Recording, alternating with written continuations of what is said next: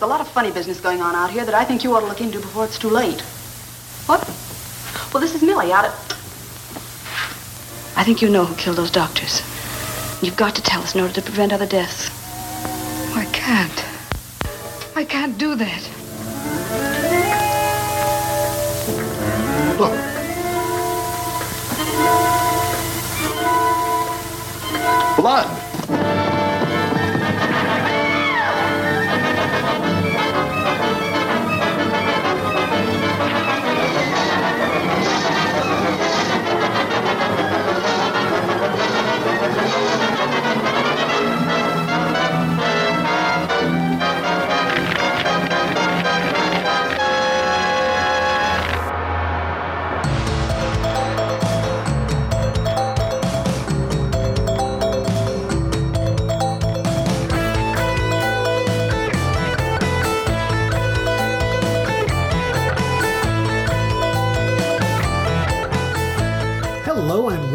To episode 133 of The Bloody Pit. I am Rod Barnett, I'm Troy Guinn. and we're here tonight to once again dive headlong into the 1940s Universal mm-hmm. horror films.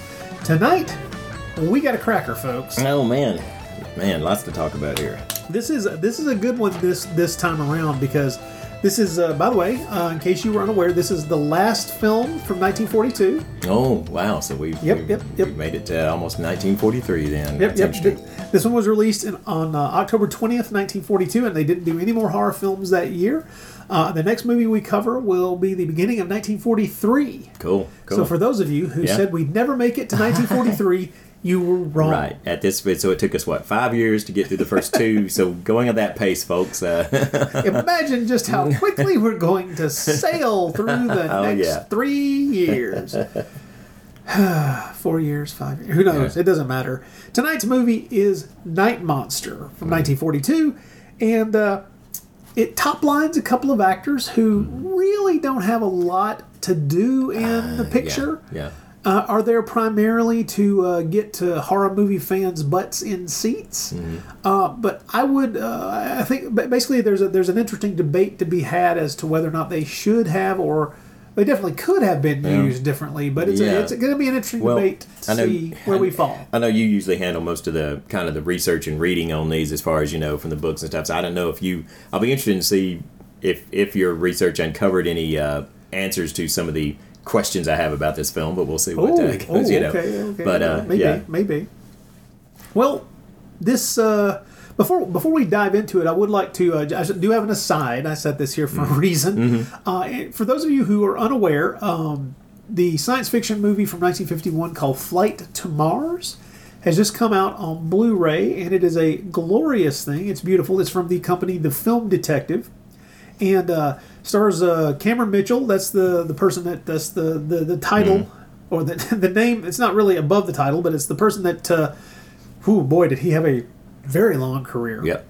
Flight to Mars is one of those movies. The title is so generic to a degree that you know for even science fiction fans, it's, Mm. Yeah. there's, there's got to be that moment of going flight to Mars. Flight Yeah, to it's one of those where you Mars." probably most of you, you know, you're just going to say like, I probably won't know if I've seen it till I actually look at it and watch it because yeah, maybe I have, maybe I haven't.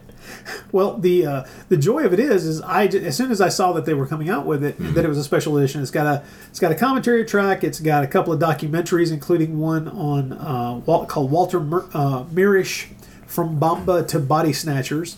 Uh, Walter Mirisch is the guy who uh, I believe directed almost all of the Bomba the Jungle Boy movies. And then uh, Interstellar Travelogue, Cinema's First Space Race, which is ano- another documentary on here. It's it basically I, I, I couldn't wait to you know plunk down my money and get this. Hmm.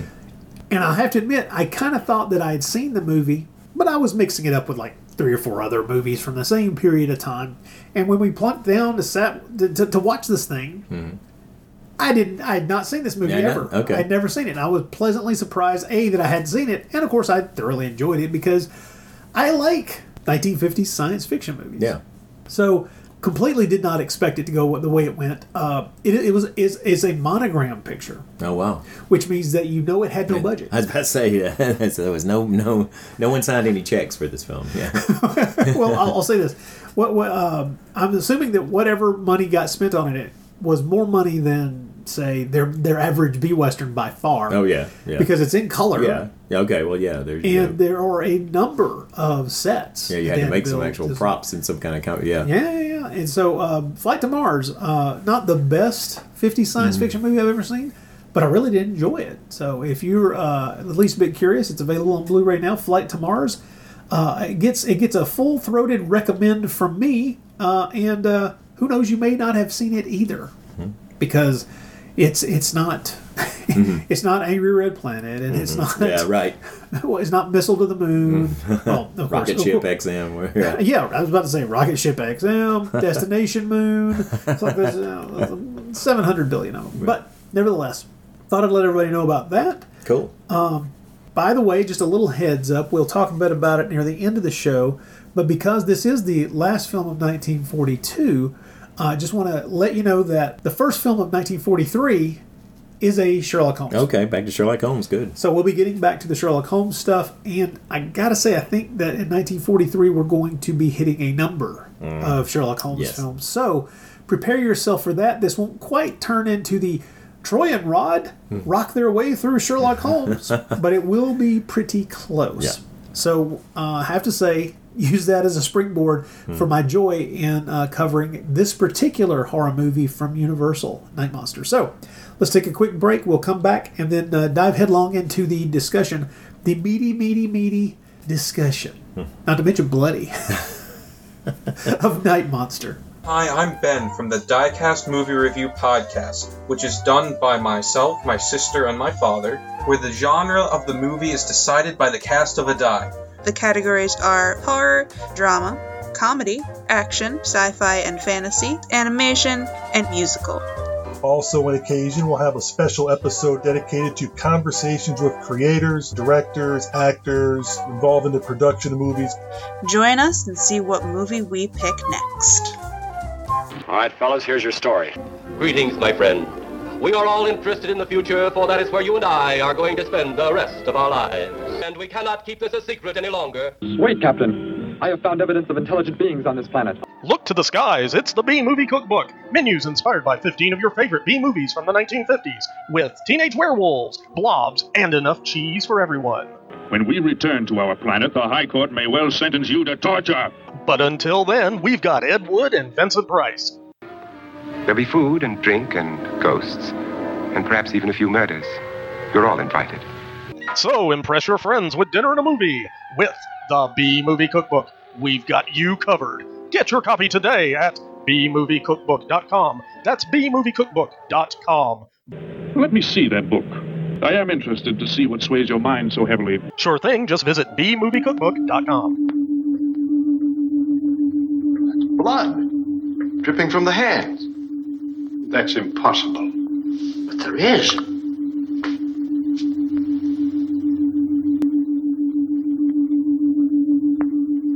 You're right. Let's see what's in this.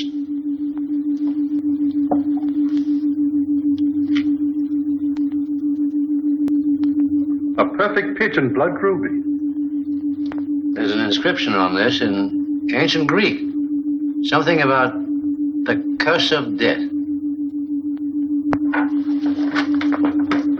Dr. Harper, come back here.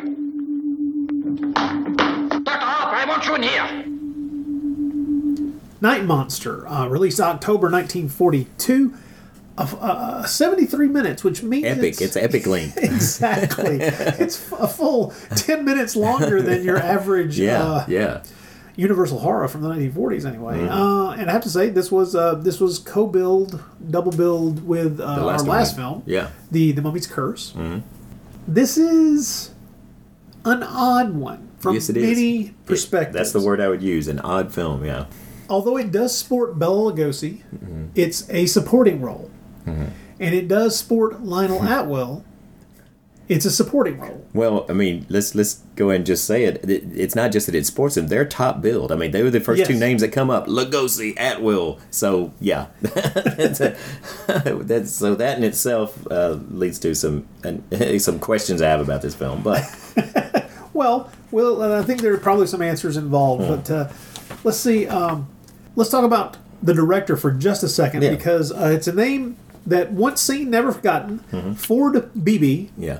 Uh, he was a screenwriter first. He spent decades writing movies before he actually uh, directed, and uh, well, not decades, but at least years. He, he wrote uh, he wrote for the Silence. He worked in the silent film industry starting about 1916, and then just stuck around and worked his way through a blue bajillion of things. But what I know him primarily for, the reason I know his name and it kind of sticks out, is because uh, he was the director of a number of serials. Oh, yeah. especially for Universal.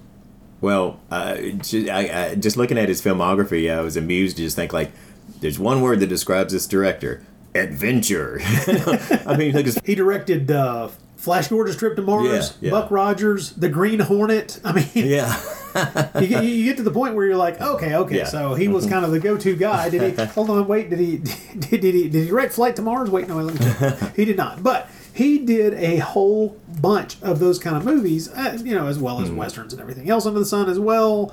But before we even get out of the silent age, you look at there's like 20 freaking movies that he made, and you realize that he was one of those guys who was who, who could be counted upon to get it done, to get Yeah, the fi- get yeah. the film get the film shot. He was thought of as a dependable director. Yeah. At the end of his resume, what you'll notice is that his name is listed as a director on over 100 movies. Mm-hmm. Now, since a lot of those were silent movies, some of them are lost. Some of those some of those are movies that, you know, we know of, they're records of, but we don't really even have a way to see. But when you start concentrating on just the stuff that you can see, you're going to spend a lot of time if you want to watch his movies. You're going to spend a lot of time watching serials, and honestly, that's not necessarily a bad Mm-hmm. no, thing. it isn't. Ford Beebe, I think, first directed uh, Bela Lugosi in a serial called The Phantom Creeps. Yes. And The Phantom Creeps, by the way, is a pretty interesting little uh, crazy serial. Let's put it that it way. is. It's a Yeah. crazy Yes, serial. it is. It's it's it's completely nut, it's it's it's a nutcase kind of thing. But he also ended up uh, directing an Arsene, Arsene Lupin film, uh, Invisible Man's Revenge in 1944. So we'll run across him again. And it's not every director who can who can say this about himself. Alfred Hitchcock commended Beebe for his skill after viewing this film. He was impressed with the speed and economy of the production because this movie was shot really quick. Mm, mm. this movie was shot in less than two weeks. and uh, when you know, you know, when you have all these Yeah. sets and every, mm-hmm. everything that you can just mm-hmm. go immediately to, that's mm-hmm. pretty easy to do. But when you impress Alfred Hitchcock with being able to put together a film this good on the budget and schedule that this movie had, that's something to be commended. That's mm-hmm. something to like mm-hmm. hold up and, and maybe you get that printed up and framed, hung on your wall. Yeah. The scriptwriter for this man, for this film is someone whose name kind of rang a bell with me, and then I mm-hmm. looked him up. His name was Clarence Upson Young. And then when I realized I looked, I started looking at his uh, his filmography. Because here recently I saw another one of the movies that he wrote called North to the Klondike because I finally tracked down North to the Klondike from 1942 because it's a Lon Chaney Jr. Broderick Crawford joint. Yeah. And uh, kind of enjoyed it. There's not a good print of it out there. There's uh, some bootlegs of a, a 16 millimeter print, but he wrote that film as well. But also we've run across it before as a scriptwriter doing this series of podcasts because he wrote the Strange Case of Doctor RX. Yeah, and actually, I feel like like I can see how it's the same writer, you know, because the the other there's a lot of strange ideas and uh, you know in in the strange case of Doctor RX, and there's strange ideas and plot contrivances in this. I think between the two, I, I think this is the better script. Um, than than the strange case of Doctor RX. I think this comes off a little better. I, agree. think it ties together, you know, a little more, a little better. I think the dialogue is. I like the dialogue. A lot of the dialogue in this film. I think the dialogue's a little better, and there's no, uh, there's, you know, it doesn't. Unlike Strange Case of Doctor RX, it doesn't bog down in any comic relief segments. So. True, very true. I would also say that I like this film better than Strange Case of Doctor RX, and not just because it's it's got such a crazy premise at its Yeah. core, Yeah. but because it has so many interesting characters in it. Yeah, it really does. And they're being played by actors who seem to be throwing themselves fully into their roles. yeah, I mean, there's I agree. there's a lot of Cast meat is good on these this, bones. yeah, Yeah, there's a this, this is this is a juicy little thing. And I also think that unfortunately, from just the this movie, Night Monster, and that film, this poor scriptwriter may be the man who like can can honestly uh, attest that no matter what script he wrote, they were going to slap a title on it that didn't do it any justice. yeah, I know. Yeah, Night Monster. I mean, that's just like, one of the most unimaginative. no, I know. I mean, Strange Case of Doctor X. At least that kind of that, that works. I mean, you know that that, Yeah. that that has a reference to something within the film. But Yeah. Night Monster could be anything, and the fact that this movie was shot under a completely different title uh, was it House of Mystery? It was shot as House of Mystery, right? Yeah.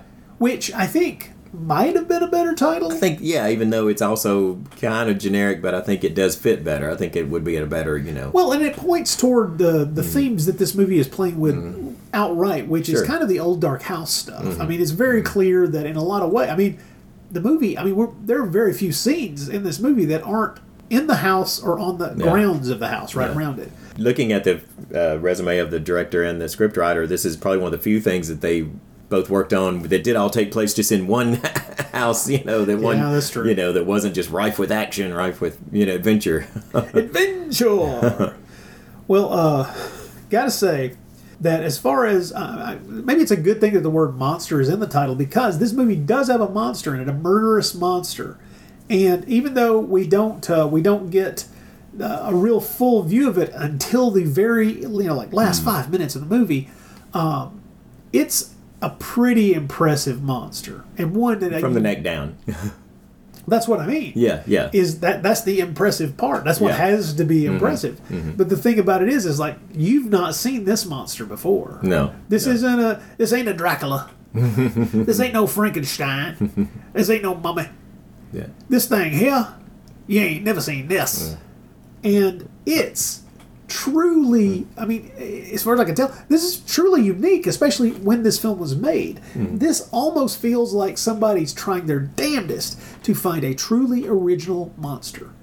And I can't find anything definite. I mean, there's hmm. probably a, a silent movie somewhere mm-hmm. that played with this same thing, maybe even had a similar murder plot. Mm-hmm.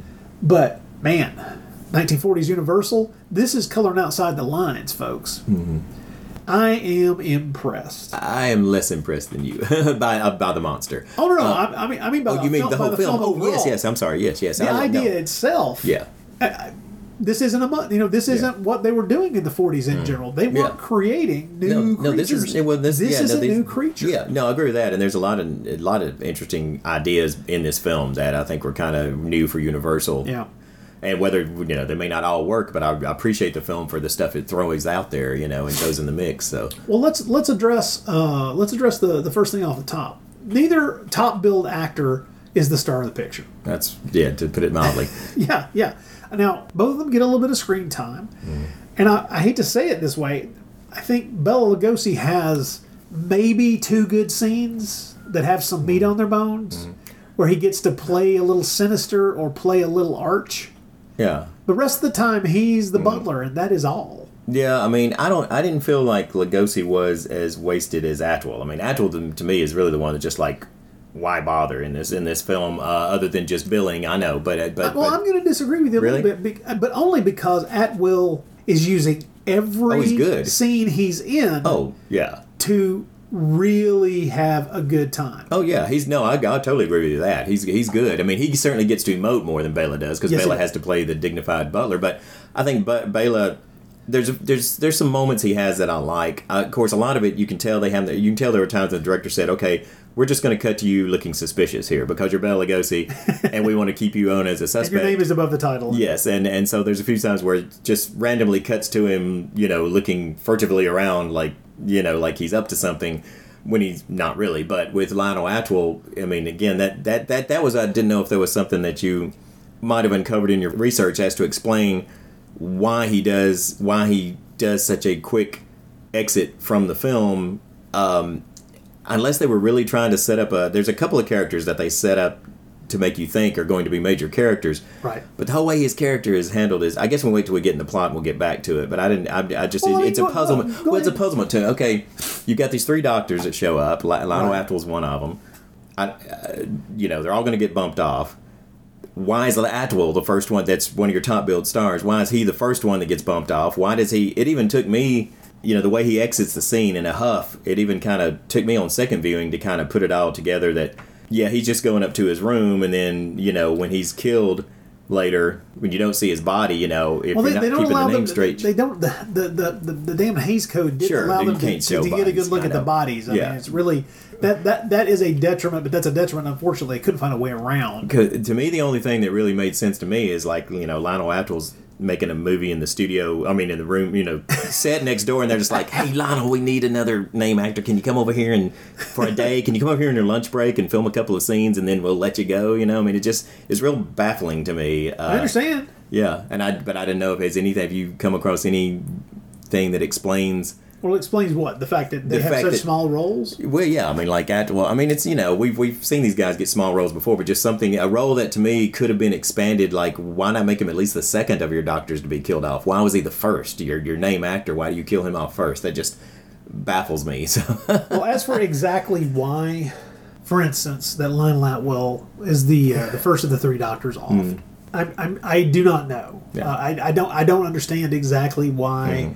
These two actors were chosen for those particular roles because, well, to be honest, let's be let's be clear. It's been argued by fans of these actors for decades now mm-hmm. that they, you know, if they're the stars, why isn't one of them playing the uh, character who turns out to be the monster, and one of mm-hmm. them playing mm-hmm. the, uh, the the guy who ends up actually figuring it out, or the local sheriff, or a character with a shit ton more screen time than you know the butler and you know victim you know victim well technically victim number two or Mhm. three Yeah. but the first of the victims that we get you know to, to, to well no no it'd be the second victim that we get to Mhm. witness kind of on screen now, could it be back to what we said uh, that there's uh, you know it's a low budget? I mean, literally, is this all they could afford to get out of Atwill? It's like that is is it possibly that is something what, I've yeah, wondered about Yeah. because uh, like well, I'll give you three scenes or something like that. Well, know? here's the thing. We're, here's here's the thing. I watching the film a second or third time. What I began to wonder was about Lugosi's character. I Mhm, thought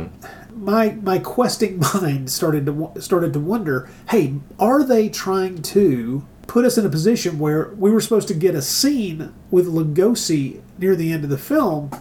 That gives us an idea that he was aware of what was going on. Yeah, thanks for saying that. That bugged me too. You know, that's one of the things about the film that bugged me is that Lugosi's character gets no There's nothing wrap up yeah. for at, at all. I mean, I thought they was gonna have him, yeah, come in at some way at the end, in some form there, you know, to to like kind of wrap up or put a closure on his character after you've built up all this stuff with his character. Like, what does he know? How much Right, is he in right. on it? And then they just like they forget him. And then the know? movie just doesn't tell Yeah, you. right, right. The movie completely drops that question, and, Mhm. and and granted, you know, the first time you're going to watch the movie, you're probably you're probably satisfied enough with the way it is Yeah. that you're not thinking about well, there's that dangling Mhm. thread that they've kind of been waving around in your face. Yeah.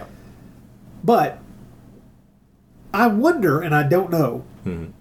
And I found no proof of this thing that I'm about to put forth as a possibility. Uh-huh. I do wonder if there was a scene of that type and it got trimmed because it, it, Yeah, I, yeah. even at 73 minutes, Mhm. there's still things that they're, you're going to trim out of a movie like this. Mhm. And, you know, some inconsequential side character wrap up, Mhm. you know, that turns out to be, you know, either he knew and was part of this pro, you know, part of what was going on or didn't know and is completely shocked by what turns out to be, you know, his boss's, his boss being a murderous scumbag. It seems more likely, I'll say this, Mhm. that anybody who was, you know, who was in that in that house was definitely affected by this Yeah. man's encroaching insanity, and so he was probably the character. Besides the the, fe- the kind of the, the female flip side of, of the butler character, who we'll talk about as we get into this, Yeah. get into the description of this film, that seems to me, it, it seems like he had to have known Mhm. that something was wrong with the with the with the man who turns out to be the monster. Yeah. Essentially, he he would have had to have known one way or another. But the movie does not want to tell us one way No, or the other yeah. because it wants to wrap the film up and, Yeah. and roll credits. Yeah. But so as to an answer, a definitive answer, I don't got one. No. Sorry. No. I wish I wish I did. Yeah.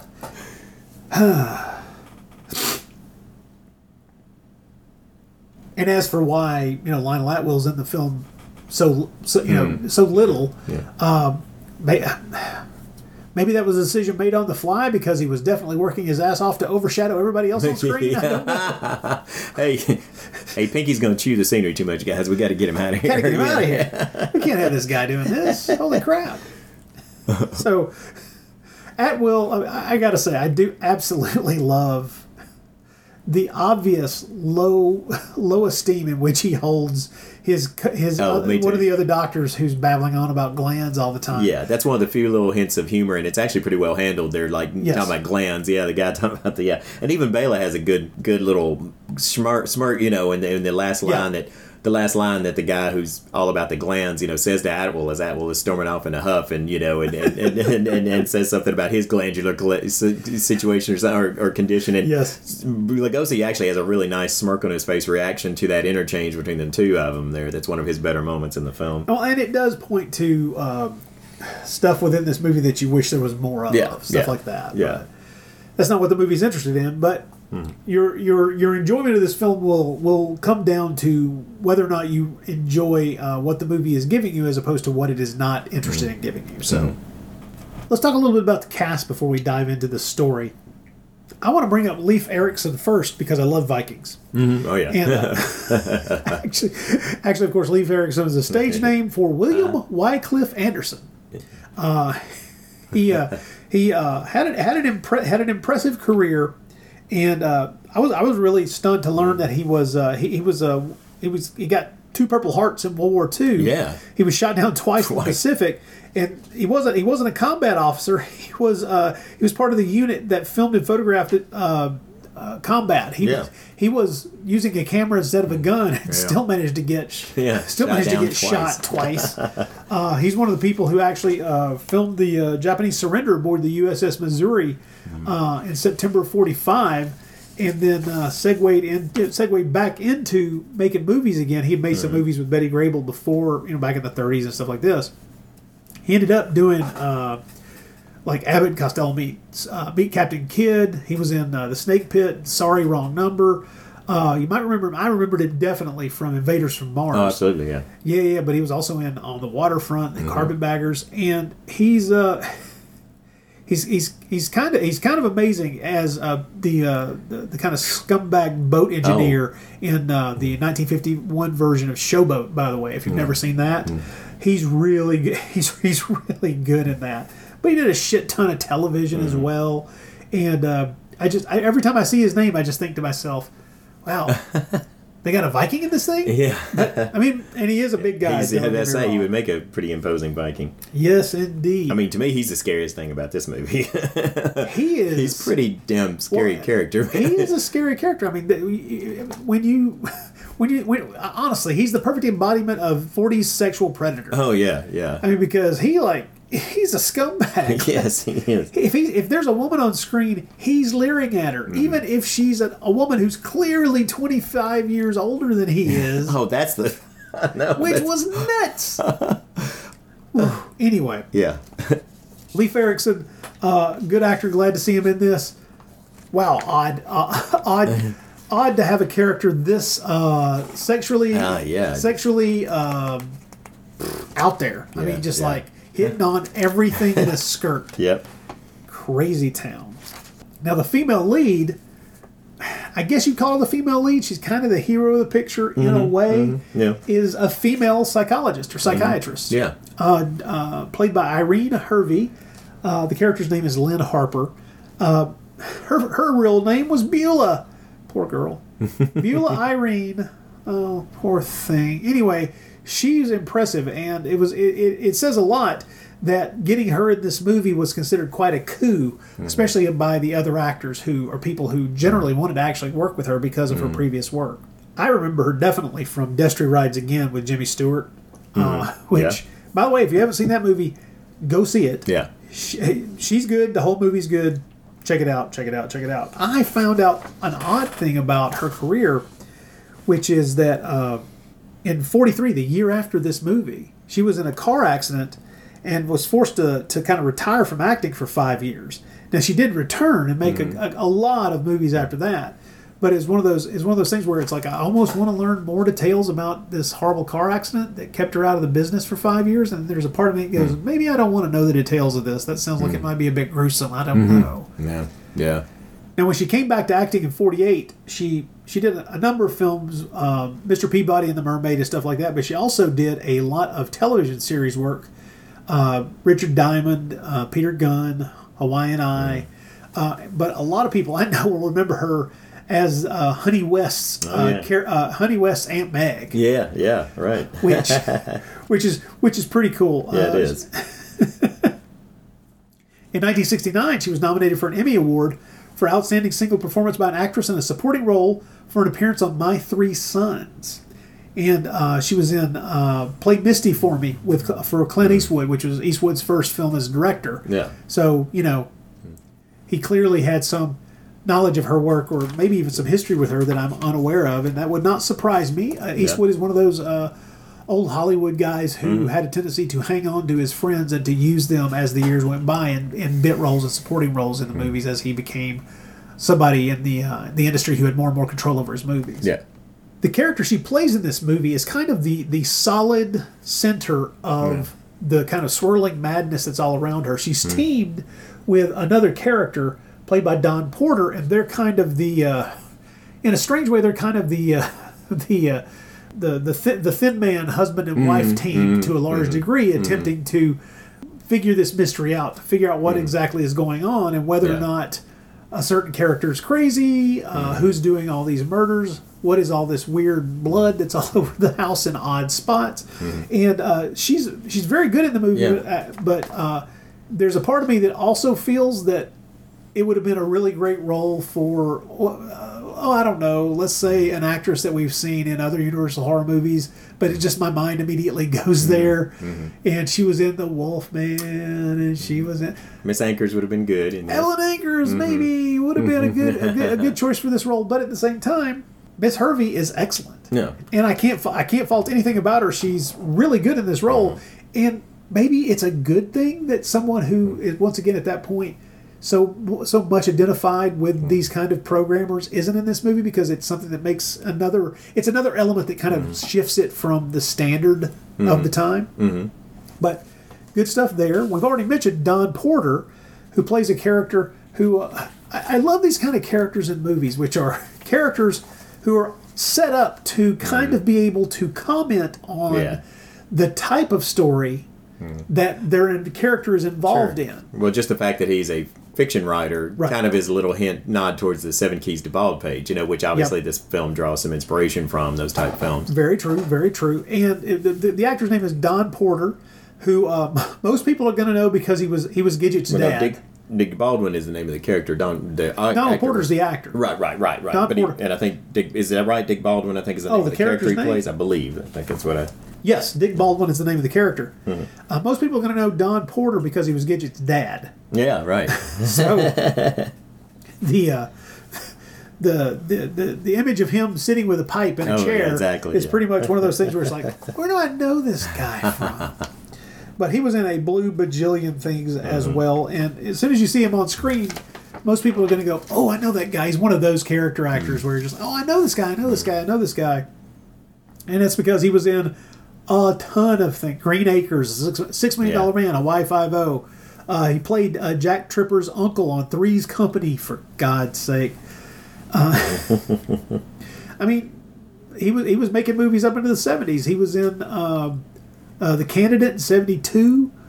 Uh, good lord, he made an Elvis movie. There's anyway, Don Porter. He's really great in this. There's there's something about him that's really rock solid, and I like seeing him on screen. And he plays. Uh, he let, let's put it this way. I don't know how else to put this about particular actors. He plays well with others Yeah, yeah. he seems to be able to enhance other people's performances in a way mm-hmm. that reflects well on him as Yeah. well. And sometimes it's the dialogue, don't get me wrong. Sometimes Sure. it's the character that he's playing. But he's great in this movie. Mm-hmm. He's one of those characters who add, who seems to add a little a little bit of uh, juice to the scenes that he's in. Mm-hmm. And like I say, some of that is the way his character's written, but also it's just his performance as well. He's good at this kind of thing. Yeah. And now we come to spoiler warning, people. An actor hmm. playing a role that is very important to this movie. Yes. The patriarch of this particular old dark house, Kurt Ing- Ingston, Ingston. and I always want to mispronounce that one. I, I want to add An an, extra. I want to add an extra Ingstrom syllable or something, something. or yeah, Singstrom, yeah, I want to add something into that last name. It's Ingston Yeah. which just doesn't roll off the tongue the way it should. Kurt Ingston, Kurt Ingston, see, I Yeah, did it again. Uh, played by Ralph Morgan, who, uh, my lord, Yeah. that was quite a career. What? Yeah, exactly. what a career. Well, I, being the weirdo that I am, of course, remember from the uh, serial, The Monster and the Ape from 1945. But that's just because I'm a sick, strange man.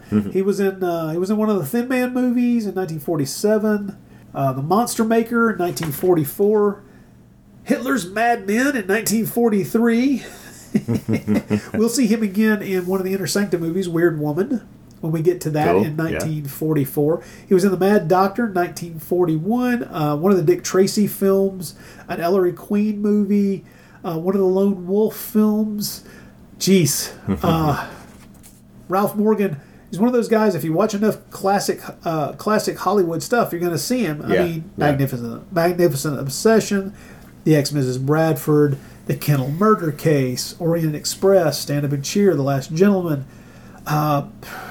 Oh, another. Uh, by the way, a serial I haven't seen, which uh, those are rare, by the way. Mhm. Uh, Jungle Mystery from 1932. He was the narrator in that, so at least I got to hear his voice. Mhm. Oh, you know, uh, Charlie Chan's Chance Yeah. is in a blue jillion films, but you know, stretching all the way back to the silent era, Yeah. of course. But he plays, uh, spoilers, the bad guy Mm-hmm. in this movie. And what's great is that uh, turns out uh, it's kind of good casting because he's so good at playing an affable, likable, Yes, yes, nice guy Uh-huh, uh-huh. who presents just a really benign face to the outside world. And uh, yeah, when that turn comes, when slowly things start to happen, you're just like, okay, the movie's been telling me it kind of has to be this character. Well, one of one of the best exchanges is is he has with uh, with uh, um, the writer character Dick Baldwin. You know, where he sees when they've started to realize some people have started being killed, and he asks him. He says, "So in these books you write, who normally turns out to be the killer?" And the writer says, "The one you least suspect." And he says, "Well, that would be me, wouldn't it?" You know, and it, it's it's which is a great Yeah. right there telling you. But I didn't have an aha moment at that. And I, you know, I wonder how many people watching the first time through, like, you know, you just, it, it's great the whole way the scene's ended. They just told you right there Yep. who it is, and and most people, but it would totally go past you, you know. You- Yeah, but the thing is, once they start off in characters, you get to a point where Well, where you have to realize it's like, well, there's only so many people it could be yeah, because everybody else is crooked. and plus we should be, you know, and um, usually when I'm watching a murder mystery. The first thing I think of when I see a crippled character is, are they really crippled? I didn't do it in this case. It didn't actually cross my mind, you know. well, the usually- movie really drives home in Yeah. a scene later in the movie. that, Okay, this guy's not got legs. Oh, sure. At that point, it- Yeah, at that point you're just like, just oh, okay, okay, then- okay. Well, if he's the killer, this I is going start to have to be like, something. yeah. But the movie's already planted one idea in your head Mhm, about yeah. how even without legs, this guy could be the killer Mhm. because he's made mention of having uh, had some mechanical means of making his right arm move, Mhm. and you're thinking, aha, mechanical legs, maybe. Yeah. But of course, that's not how. That's Yeah. not the trigger that gets pulled on this thing. No, not at all. Although they do mention the mechanical legs, which is pretty amusing Yeah. towards the last one of them, you know, the well the the, the, the doddering sheriff character, Yes. you know, who's just I think he's the one that says, "Oh, mechanical legs" or something, and it turns out no. It was a good guess. Yeah, it was a good one of his few good guesses. Yeah, Yeah, yeah, yeah. Well, I have to, I have to admit, I do, I do enjoy uh, Robert Homans uh, as the police. I do too, and he actually uh, there's times when he becomes a little more. I mean, he's not totally. An Oh, he's idiot. not a They set him up at first like he's going to be a Yeah. doofus, but then he actually pretty quickly figures out that he that something serious is going on. He still has some later doofus moments, but for the most part, he's actually you know pretty dialed into what's you know trying actually trying to, to you you first think he's going to be the character through the whole movie that that just takes being hit on the head by a brick to convince but that's not the case not the case he does actually pretty quickly realize that okay i need to get out there and and and, and do my job I think you know who killed those doctors. You've got to tell us in order to prevent other deaths. I can't. I can't do that. As we've already mentioned, this movie was shot under the title of House of Mystery, and I still, I, I really do think that that may have been the better title to go Mm, with. yeah. Because Night Monster is kind of, man, if, if, if House of Mystery is considered a generic title, man, what, what the hell is Night Monster? But just Yeah. anyway, let's dive into a synopsis of this thing. Once again, we're going to be using the uh, the Universal Horrors book for our synopsis, and uh, stop me when you have something bizarre to say about this movie, Troy. Okay, well, let's start with the opening scene. We get the not bizarre, but just fun that we get the the Werewolf Woods. I always call them the Wolfman Woods. I guess is what I always call them, the Wolfman Woods. Which I think we've probably seen at least three or four movies so far Oh, as the opening credits.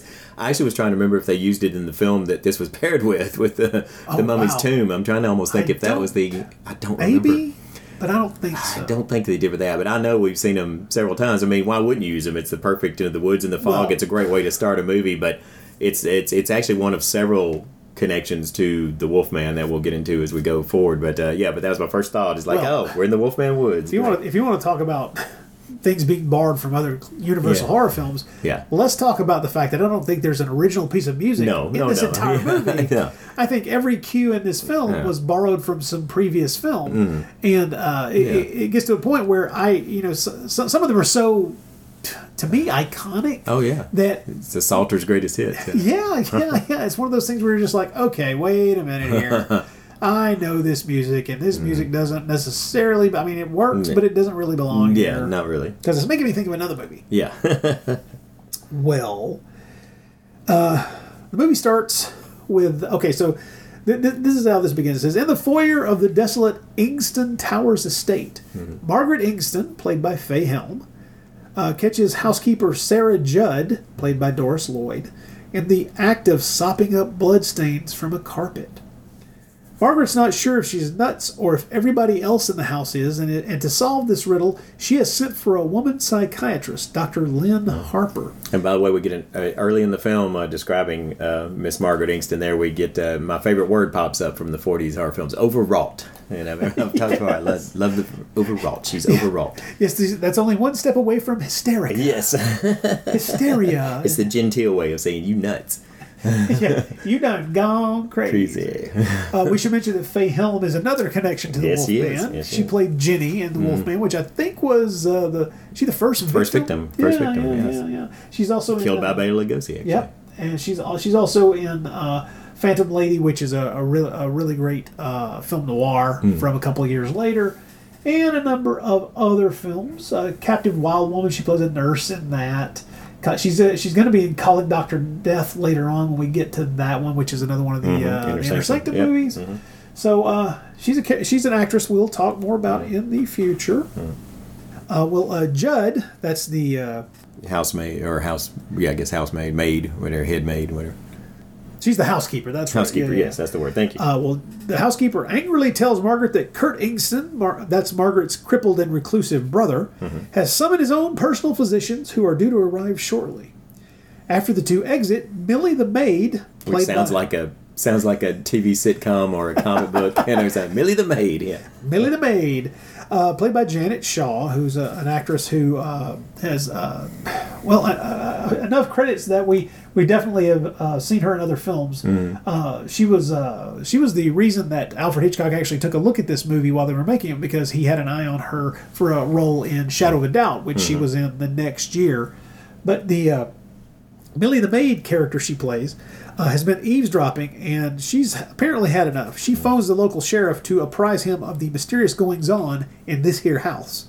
And then Rolf the butler, and that's the Bela Lugosi character, disconnects her as she's trying to talk to the police and insists on knowing what gossip she is planning to spread. His interrogation is interrupted by the appearance of Laurie. That's uh, the Leif Erickson character. Our rapist chauffeur. Yeah, uh, well, he's described here as a loutish Yeah. chauffeur who, quote unquote, rescues the girl from the suddenly aggressive Rolf. Well, uh, Millie quits her job, and uh, Rolf says that he'll give her a ride into town. Uh, what Laurie is looking for is just a ride, though, himself.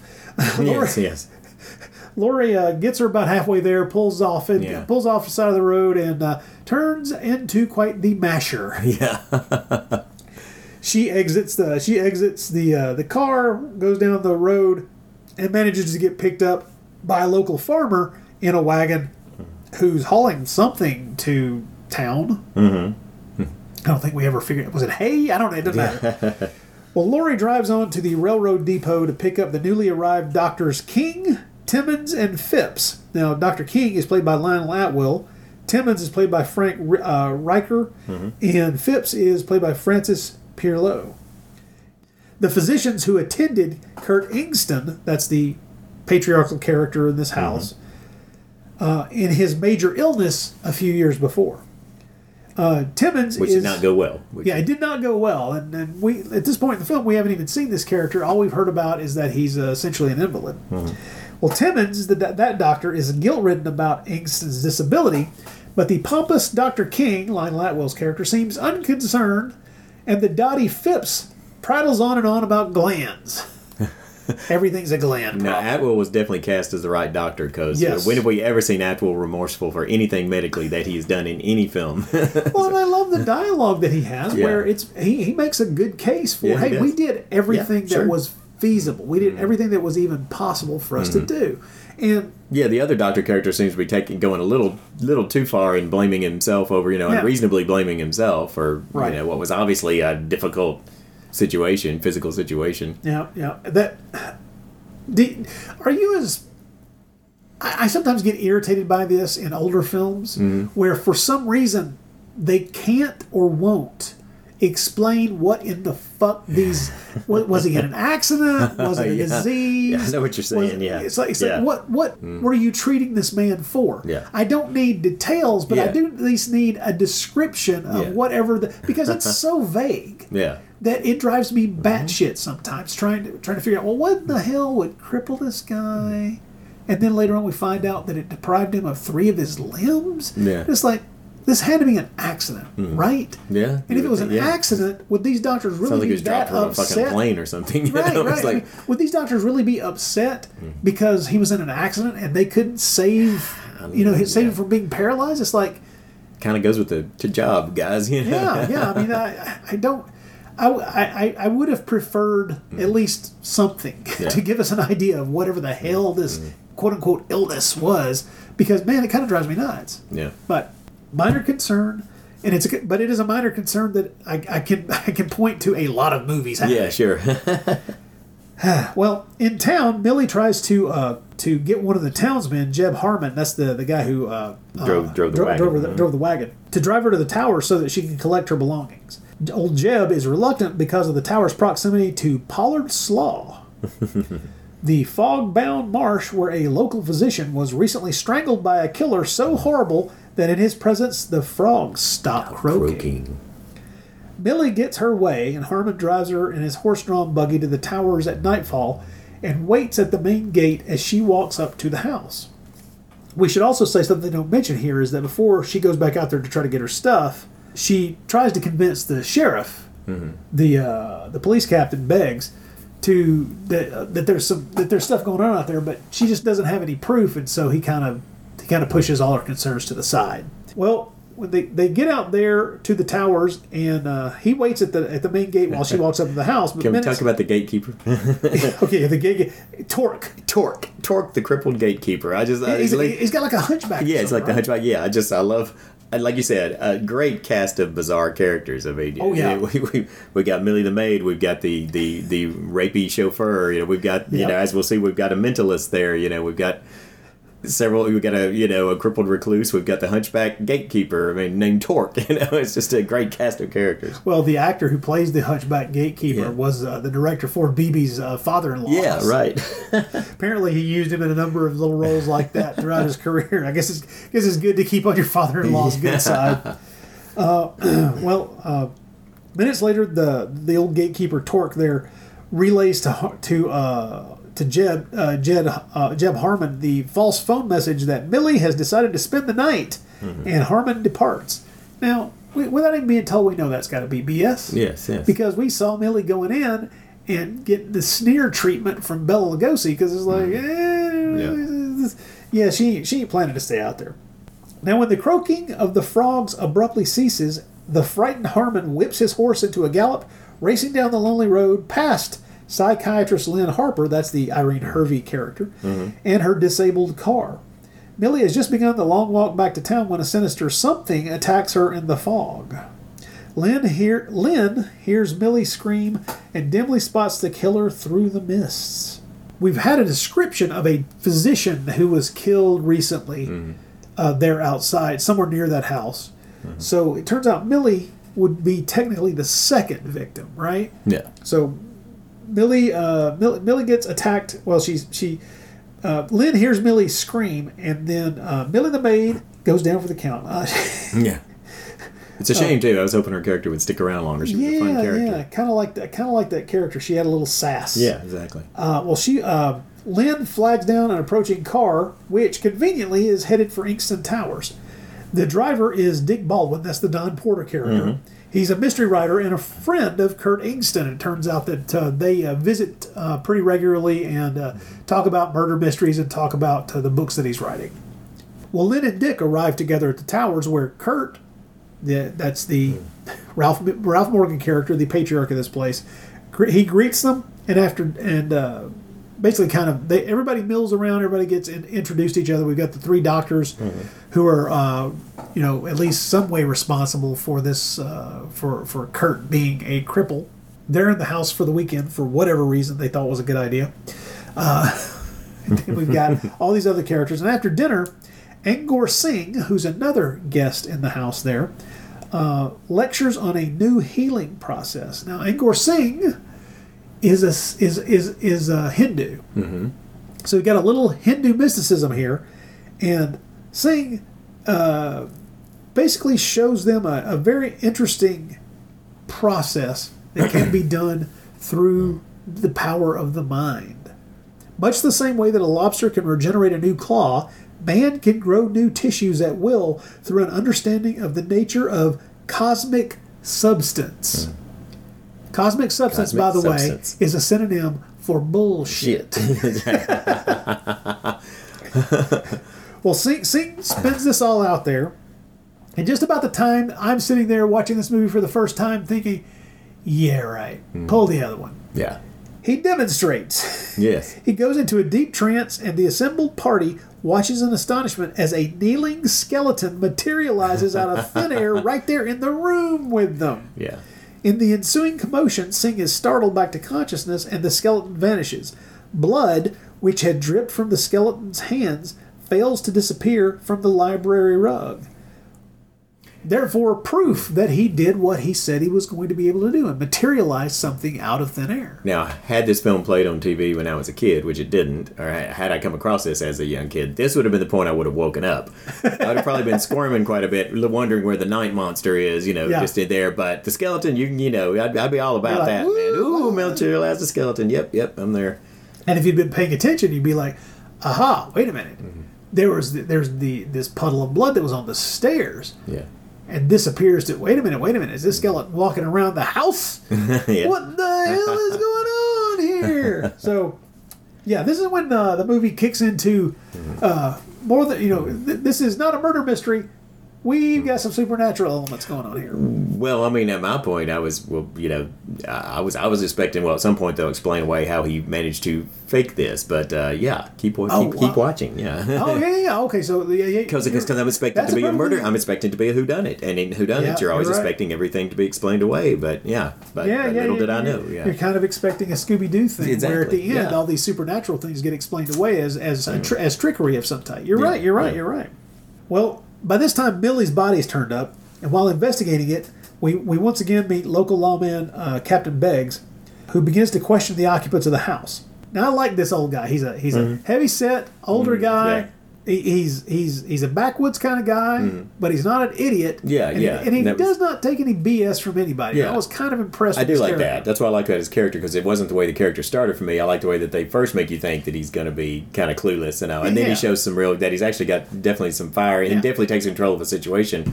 He doesn't always make the right guess or the right uh, conclusion, but he's always, you know, he's definitely once he comes in, he's like, I don't care who you are. Yeah, he's not Every- an idiot. everybody- yeah, he's not an idiot, and that's that's. I was afraid that they might play it that way, Yeah, but they don't. Yeah, me too. Sadly, his inquiry is interrupted by the discovery of the dead body of Doctor King. So exit Lionel Atwill. Mm-hmm. Yeah, yeah. Thirty minutes into the film. And I will I, I will say this up front. Um, one of the frustrations we've already mentioned, I'll, I will just come right out and say, is that because of the Hays Code and because of the notes that they got when they submitted the script, they can't even really show the bodies of these of these murder victims. Uh, they somehow got away with showing uh, Millie's body after she was dead. Yeah, maybe there's a certain number of bodies you can show. They show her body and they show Laurie's body, but they don't show either of the three doctors. It's like five's too many. You know, like it's only a Yeah. certain number. You get two. You know, you get two times. You get two bodies you can show, or something like that. Is that what? we, they- we really only get Yeah. Mm-hmm. to see the three doctors' bodies hidden behind a bed. We get to see like Yeah. an arm sticking Yeah. out, and then everybody's kneeling down and looking at the body that we can't see, and, it, and it becomes this thing where um, they're just strangled. So it's not as if there Yeah. would that, that the bodies would present some kind of you know overly gruesome, to use the mm. exact word that the mm. the Hays Code used repeatedly. To mm. describe things that they better not do, you know, don't, don't you know, can't shouldn't be overly gruesome. And it's like, you know, you look at the word gruesome in the dictionary and try to figure out what in the hell they're trying to keep you from doing. Uh, but the frustration for me is that because they have to hide these these bodies behind the beds, those scenes of the of the of the three deaths of the doctors at least are very same samey. Yeah. We, we they get to feel a little bit like uh, you know carbon copies of each other, and it, it is a, it's a it's a sad thing because it, it becomes uh, one of those things where. These as these murders pile up, they should be ramping things up a little bit, Yeah, but unfortunately, because they're they're not allowed to show the bodies, it kind of hampers it a little. Bit. It kind of lessens your the impact of this character Yeah.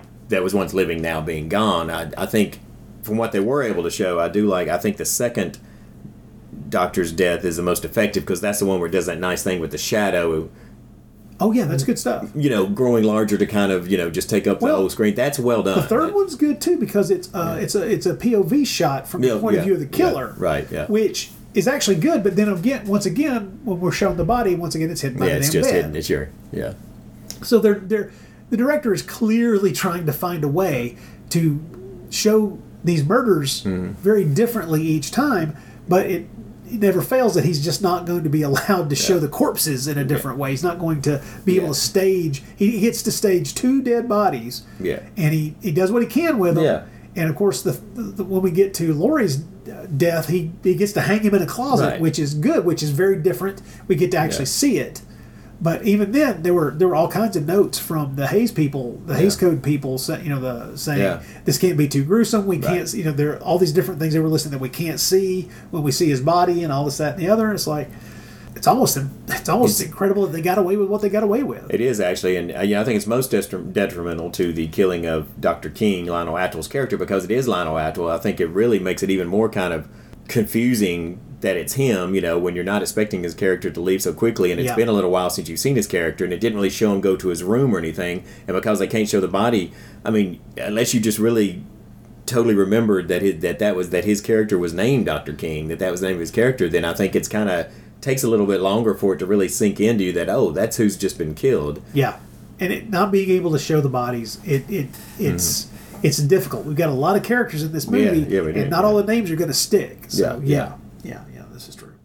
Well, of course, it turns out that Lionel Atwill's character, Dr. King, has been strangled, uh, but not wounded, quote unquote.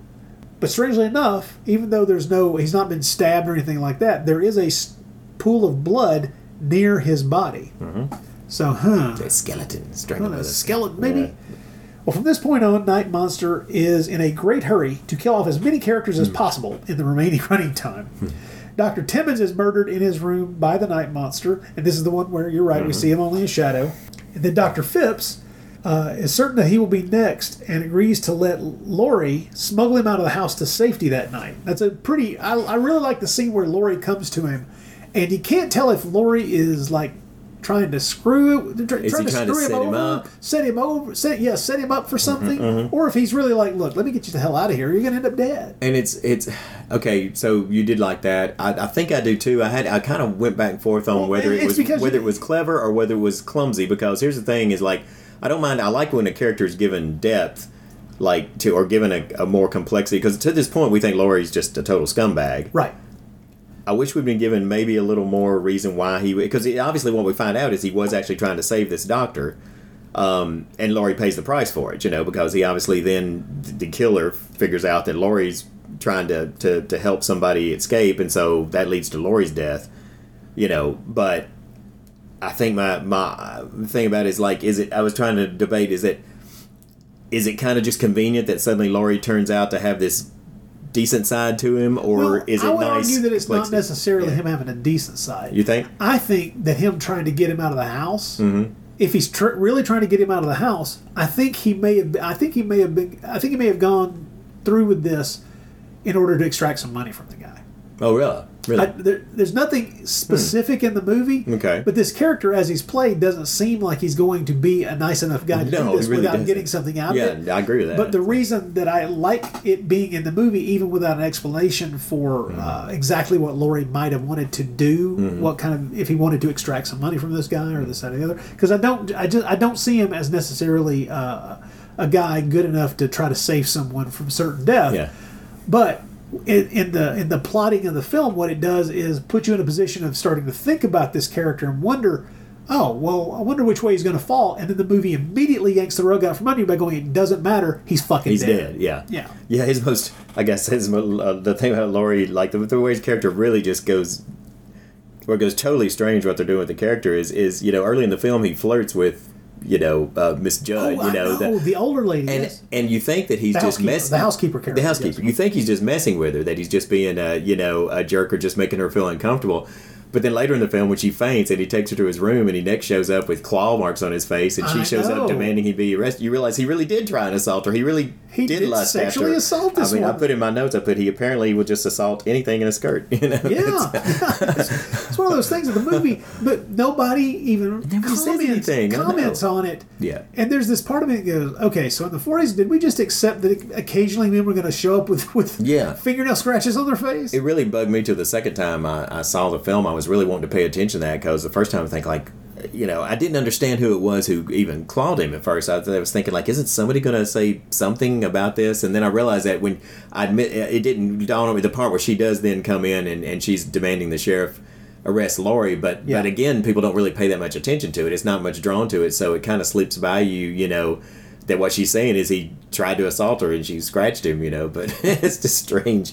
it is it is definitely strange. Well, when they find Phipps's body, there's also there's another trail of blood that leads that that's the trail of blood that actually leads them to the closet where they find Laurie's body hung. Mhm. And I, that's a that's a that's a, a, that's a really great little scene because it becomes one of those things where oh what, what what you know what is going on here this this will be interesting maybe we're going oh he's dead Yeah, because at one point, point, you probably thought this too. I thought that maybe the maybe the maybe the doctor or not the doctor. I'm sorry, but maybe the patriarch, the crippled patriarch, was really the bad guy who was. And maybe Laurie was doing his He's physical. killing, maybe he was playing the monster and doing his killing for him. And so you're Right. right. That takes you out of that. And it's got and, and it has one of my favorite lines too by the the. Uh, Constable, sheriff, whatever. He says one thing's certain: he ain't guilty. That's a great line. It's like, you are correct, sir. well, wisely deciding to clear out, uh, Dick and Lynn are confronted by an irate Mrs. Judd, that's the housekeeper, Mhm. who feels that they know too much and they must remain. Mhm. Well, Margaret tussles with Judd and subdues her. The, Mar- Margaret is uh, the patriarch's sister, the one who called uh, the uh, psychiatrist here Mhm. in the first place, trying to figure out if she's crazy or if everybody else is crazy. Well, she tussles with Judd and subdues her as Dick and Lynn flee the house because it's like we got to get the hell out of here. Everybody's getting killed. The unbalanced Margaret, and it does appear that she seems to have been driven I, slightly. I was going to say this is the point I was going to bring that up is because it's kind of bounced back and forth the whole film is is she insane or not and, and we get the you know at the end we kind of find out like well she's she's not a bad person but yeah she's she's purposely sets the house on fire I think that qualifies as as deranged yeah, as a little little Yeah, unbalanced a little there unbalanced. well, Margaret knows that Miss Judd has been a silent accomplice Yeah. to the killer the whole time Mhm. And decides to burn the house to the ground, which she does. To Judd's horror, Margaret lights, fi- lights fire to the drapes, and the two women die in the conflagration. and this is one point where they could have I, I kept I thought Bela's character could have run in and been trying to stop it too, or trying to do be somehow involved, and then we could at least know. Yes, he died in the fire too. You know, or we could that know thing. that his character was also aware of what's going on, Yeah. or not aware of what's going on, Right. one way or the other. But Yeah. we don't get that. No. Yeah. Well, outside, Dick, uh, Dick and Lynn have left the grounds when the frogs become silent and the two become aware of a pursuer. Mm-hmm. Then they pull that little stunt uh, of the the frogs, uh, the frogs suddenly being silent two or three times in this movie. Yeah. and each time it just feels like somebody lifted the needle off the record. Yeah, yeah. It's like, oh. So they don't even trail off, huh? There's No, not like just- there's not some outlier who didn't get the message and just got one little croak left in him and I know that just makes you picture this little frog that's like the lookout for all the other frogs. You know, he's got, he's waving. He's got, he's got, he's got a flag. Yeah, he's got a flag, and he's just going, "Hey, monsters coming, night monsters coming. night monsters, night monsters coming!" A Three Dog Night song. It was a, it was a B side in like '73, right? Oh, one thing we should say right quick is, is just to point out that it, uh, you know, a little bit before this has happened, um, um, Dick Baldwin has been uh, really trying to convince the sheriff that that the that um, Ingstrom, Ingston, there I'm doing it too. Ingston. that Ingston is behind it all and and is not really crippled, and then they do that scene. Oh, it's yeah. pretty effective where you know they come there, pull back the blankets on his bed, and they find that he, he doesn't even have any legs at all, which really makes Baldwin look like an idiot. Yep. But that's nice because as then you because that really does make you wonder too. You're starting to think like, wow, I thought he was behind it. Now what's going on? So that was that's pretty cool. Well, uh, outside, uh, Dick and Lynn have left the grounds when the frogs become silent and the two become aware of a pursuer. Crossing a rotted footbridge, Lynn's foot becomes wedged in a break. Uh, the, the it kind of uh, breaks her leg, gets stuck in it, and Dick is forced to engage in hand to hand combat with the killer. A fully ambulatory Kurt Ingston with regenerated limbs and supernatural strength. Ingston chokes. Let's, let's talk about Ingston here for a minute. Yes, He's in a trench coat. Hmm. He's got the Wolfman's legs. yes. The wolf. There's my other Wolfman connection. He's got the Wolfman's feet. He's definitely yeah. got the Wolfman's feet.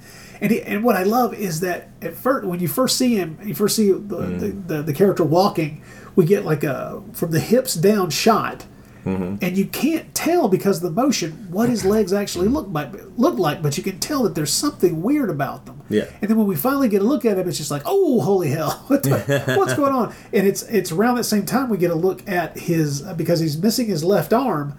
When we see that left arm, Yeah. it's it's hairy and weird too. Yeah.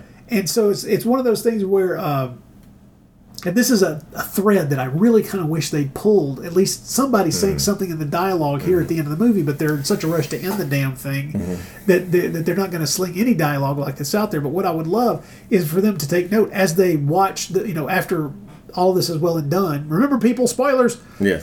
Mm-hmm. when the those those legs start to dis, to di- disappear after he's killed, I kept waiting for somebody to say something along the lines of why why do they look like that? And someone else, probably the Hindu character, say something about uh, they they look like a beast's uh, limbs because his thoughts were beastly or there was evil intent Yeah. behind what he was doing. That would have made that would have made my that would have lessened my irritation with uh, the in, with the design of of uh, Ingston's character because Oh, because it didn't bother me. It bothered you, really? well just a little bit I felt like something more should have been done with his face you know with his head it's Oh. like uh, because and here's and here's the real main reason why to change his face, but the, a little bit yeah it, because and and uh, but but he's Here's just, my reason why. Because earlier in the film, and I can't remember which character it is, but somebody who has seen it, maybe the, the Doctor uh, Harper, because I know she saw his him. She's actually seen him at one point earlier in the film as the monster in the fog when he kills Right, right, right, Millie. right. Might have been her that said it, or it might have been somebody just speaking about some other eyewitness. But they've described the monster as having, I think they say something like a, a horrible misshapen face, or they say something like that. And then when you actually get to it, it's just the actor grimacing, you know, and that to me was kind of a letdown, especially when the rest of the body looks so. Well, yeah, but if it, if, we, if it didn't have the character's face, then there's no re, there, there's no reveal. I don't mean like it had to be like well, but or he well, it could dissolve into. I mean, well, yeah, but that would be after. Well, it would be yeah, after. it would be after he shot. was shot, and, and I'm not even talking. I'm not even talking about like a huge. I'm just talking about something to because because you're setting you know when it's been described that way, and then you see him, and it's basically just him making an expression, and just to me that was kind of compared with what I think it could have been. That's a little bit of a letdown. It's not a huge. It's not like some deal breaker with me, but it is something that bothered me about. it. I think like man, they, they I think they could have done a little better in that respect. Just it wouldn't have to have taken a lot, but just something to make him a little more monstrous looking than his normal face, you know. And so I that's just see. me. I, Yeah. I, I can see what you're talking about, mm-hmm. but no, no. but you're wrong. well, no. I mean, the, obviously the filmmakers are like, no, Obviously, we that's see, not what they. we got to well, see his face, and We it could have been, and the actor may even been like, "No, I don't want makeup." I mean, sometimes that happens. Sometimes actors are just like, "No, I'm not going to sit through that," and that could have been a, a possibility. That, that's a possibility. I mean, you know, obviously the the stuff. he was Mm-hmm. Lon Chaney's telling me what the hell it is, and I'm not going to do it. yeah, I'm not doing this crap. Well, Ingston chokes uh, Dick into unconsciousness and is advancing toward Lynn when a shot rings out and he topples over dead. Singh, who has fired the fatal shot, appears on the scene with uh, Captain Beggs, and the four watch as Ingston's limbs vanish before their eyes. Singh explains that he had taught Ingston's the, se- Ingston the secrets of matter materializa- materiali- ugh, I can't speak materialization so that he could restore himself to normalcy, but the warped mind of Ingston planned only to use the mystic mystical process to wreak vengeance on his doctors. Now, see, that would be the moment where Mm-hmm. someone could say, you know, God, why do they, why do they look that way? Mhm. And this would be before Yeah. they faded Yeah. away. Uh-huh. And that's when uh, they could have inserted a line. Maybe even the, if we had the script, who knows? Maybe there was something in there about why they looked that way. Yeah. Because that would be great. Because then you're you're finding a way to justify Yeah. having these monstrous limbs. Yeah, because otherwise, if he was left with like, well, if he could regenerate limbs, why didn't he just regenerate human-looking limbs? You know, and right, that sort of thing. Right. So yeah, Mm-hmm. But if it if it were something where you know what you know whatever the, the the the reasons for doing what he was doing actually affected the physical the physical nature of them, then that would be uh, that that would be something that would have been really neat to have in there. Uh, of course, in the distance, as the film ends, Ingston Towers is in flames and burning to the ground. And strangely enough, I think we've seen that footage in another movie. I suspect, suspect we have. Ah, yes. Yeah, the footage. Uh, I think that's uh, from a different movie. Yeah. But yeah. nevertheless, same you know, same idea. Place burns to the ground. Mhm. Now, this is one of the lesser known, lesser, less frequently talked about, and definitely underseen Absolutely. Yeah. Universal I'd never films. seen it. Yeah, yeah. I, I had not seen it until uh, last year, Hmm. uh, and I just completely ignored it. Yeah. Uh, I think I had seen uh, the trailer, and uh, I know that it, to be honest, it's a fault of my own Mm-hmm. uh, because it it was released on VHS sometime in the '90s, Mm-hmm. uh, sometime in the mid '90s, and it's just one that I skipped over. I will I will justify it by saying that I couldn't afford everything. yeah. But um, the fact that I'm seeing this movie so late in uh, my you know in in getting around to these different movies, uh, first of all, that that's a little ridiculous. This movie deserves a lot more respect than I have accorded it, and uh, not just because. Uh, of the studio that made it, but because it is a truly interesting idea and a unique piece of horror cinema from the decade of the 40s. This is not like everything around it. It has bits and pieces of things that we've seen before. You, you're right to point out uh, Seven Keys to Baldpate, uh, old, you know, the old Dark House. Uh, there, there's a, you know, there's more than a little bit of the DNA of uh, Werewolf of London. Yeah. A little bit of the Wolfman. There's, uh, wow. Uh, there, there, I, I can see just a smidgen of even uh, Universal's crazed ass movie, The Raven. Yeah. Yeah. So, this bizarre revenge plot uh, played out as a, a as a madman wreaks wreaks vengeance on people. Also, I got to be honest. I think this movie could be seen as uh, could be seen as possibly influential on uh, the Doctor Phibes films. Uh, yes, I've thought that too. It had kind of a Dr. Phibes Yeah. vibe. yeah, going about it. Yeah. Doctor Phibes Phibes vibe. well played, sir. I like the way you think. Okay, so um, here's a question for you because one of the things I think is kind of neat about the film is how is that it's not easily classified in a certain particular genre because Right. most said, most of the film you're thinking who done it, you know, murder mystery, everything's Yep. going to be explained in some rational, you know, way. Then you get the end and you're like, well, it's only partially that, if at all. Is it more? The whole when he gets down to the fact that okay, yes, that skeleton really did materialize. This guy really did Yeah. materialize. Is, is it a horror film or is it actually almost seems to me more? of Is it like pseudo science fiction? Is it like more like Invisible Ray? Kind of had a feel like that to me, like almost that kind of science fictiony. Right. You know, so the question is like, what genre does this film really fall under? And see, those are tho- I love those kinds of things. I love this kind of because first of all, each genre that this kind of pulls from Mm. is a genre that I enjoy. I love old dark house movies. Yeah, yeah, me too. Uh, I love uh, whodunit murder mystery movies. Uh, I love any movie. And this this, this is uh, this is a weird weird little thing. But anything where, for whatever reason, the story is confined to a very small space and time. In other words, things happen so quick. You know, the, the things feel sped up because suddenly corpses are dropping in everybody's laps and Yeah, yeah. uh, everybody's under suspicion, so nobody can go anywhere. Hmm. It's it's one of those. Uh, it, it, the the feel of that is something that I really Hmm. enjoy. But then I also love monster movies, and this in the end does turn Hmm. out to be a monster movie instead of what the movie is playing with. Making you think it's going to be in its Hmm. Scooby Doo fashion, which is a film that rationalizes all of these possibly supernatural things by the end of it and explains them away. Yeah.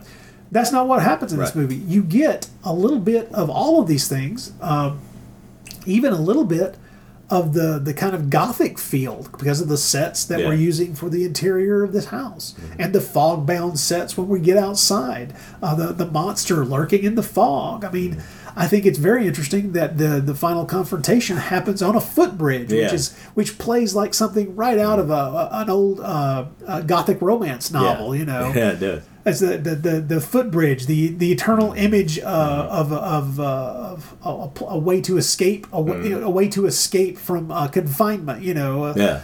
it's perfect in that respect, in that it takes a lot of these elements, juggles them together, and has at its core a really interesting and I would I would say fairly unique. I mean, you're not going to see this. You're not going to see this in another Universal horror movie No. ever. No. It's just not going to be there.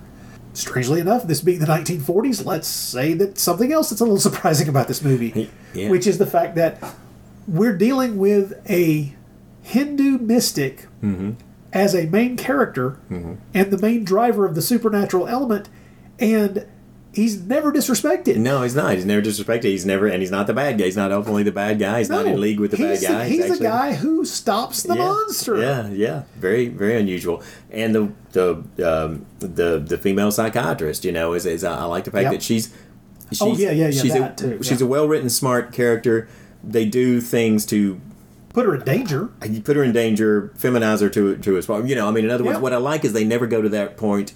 That always makes you cringe, where they go to the point of like, you know, oh, you've sacrificed being a woman for your career, kind of thing. You know, there's nice Yeah, there's- flirting between her and Dick Baldwin, but that- they that keep it on a level that she still is allowed to be smart and Right. and come up with conclusions on her own, and I appreciated that. And So- she's and her the clues, conclusions she's willing to uh, come out and say turn out to be accurate. right, yeah, This is not a character that is being played uh, as uh, not as being is not being played by the script as if she's there to essentially just get information across, uh, and she's certainly not being played by, that way by the actress. Mm-hmm. No, this no. is a character who's competent, who's there, who's trying to do everything she can to help the person who's asked for her help, Mm-hmm. and once she's caught up in this murder mystery.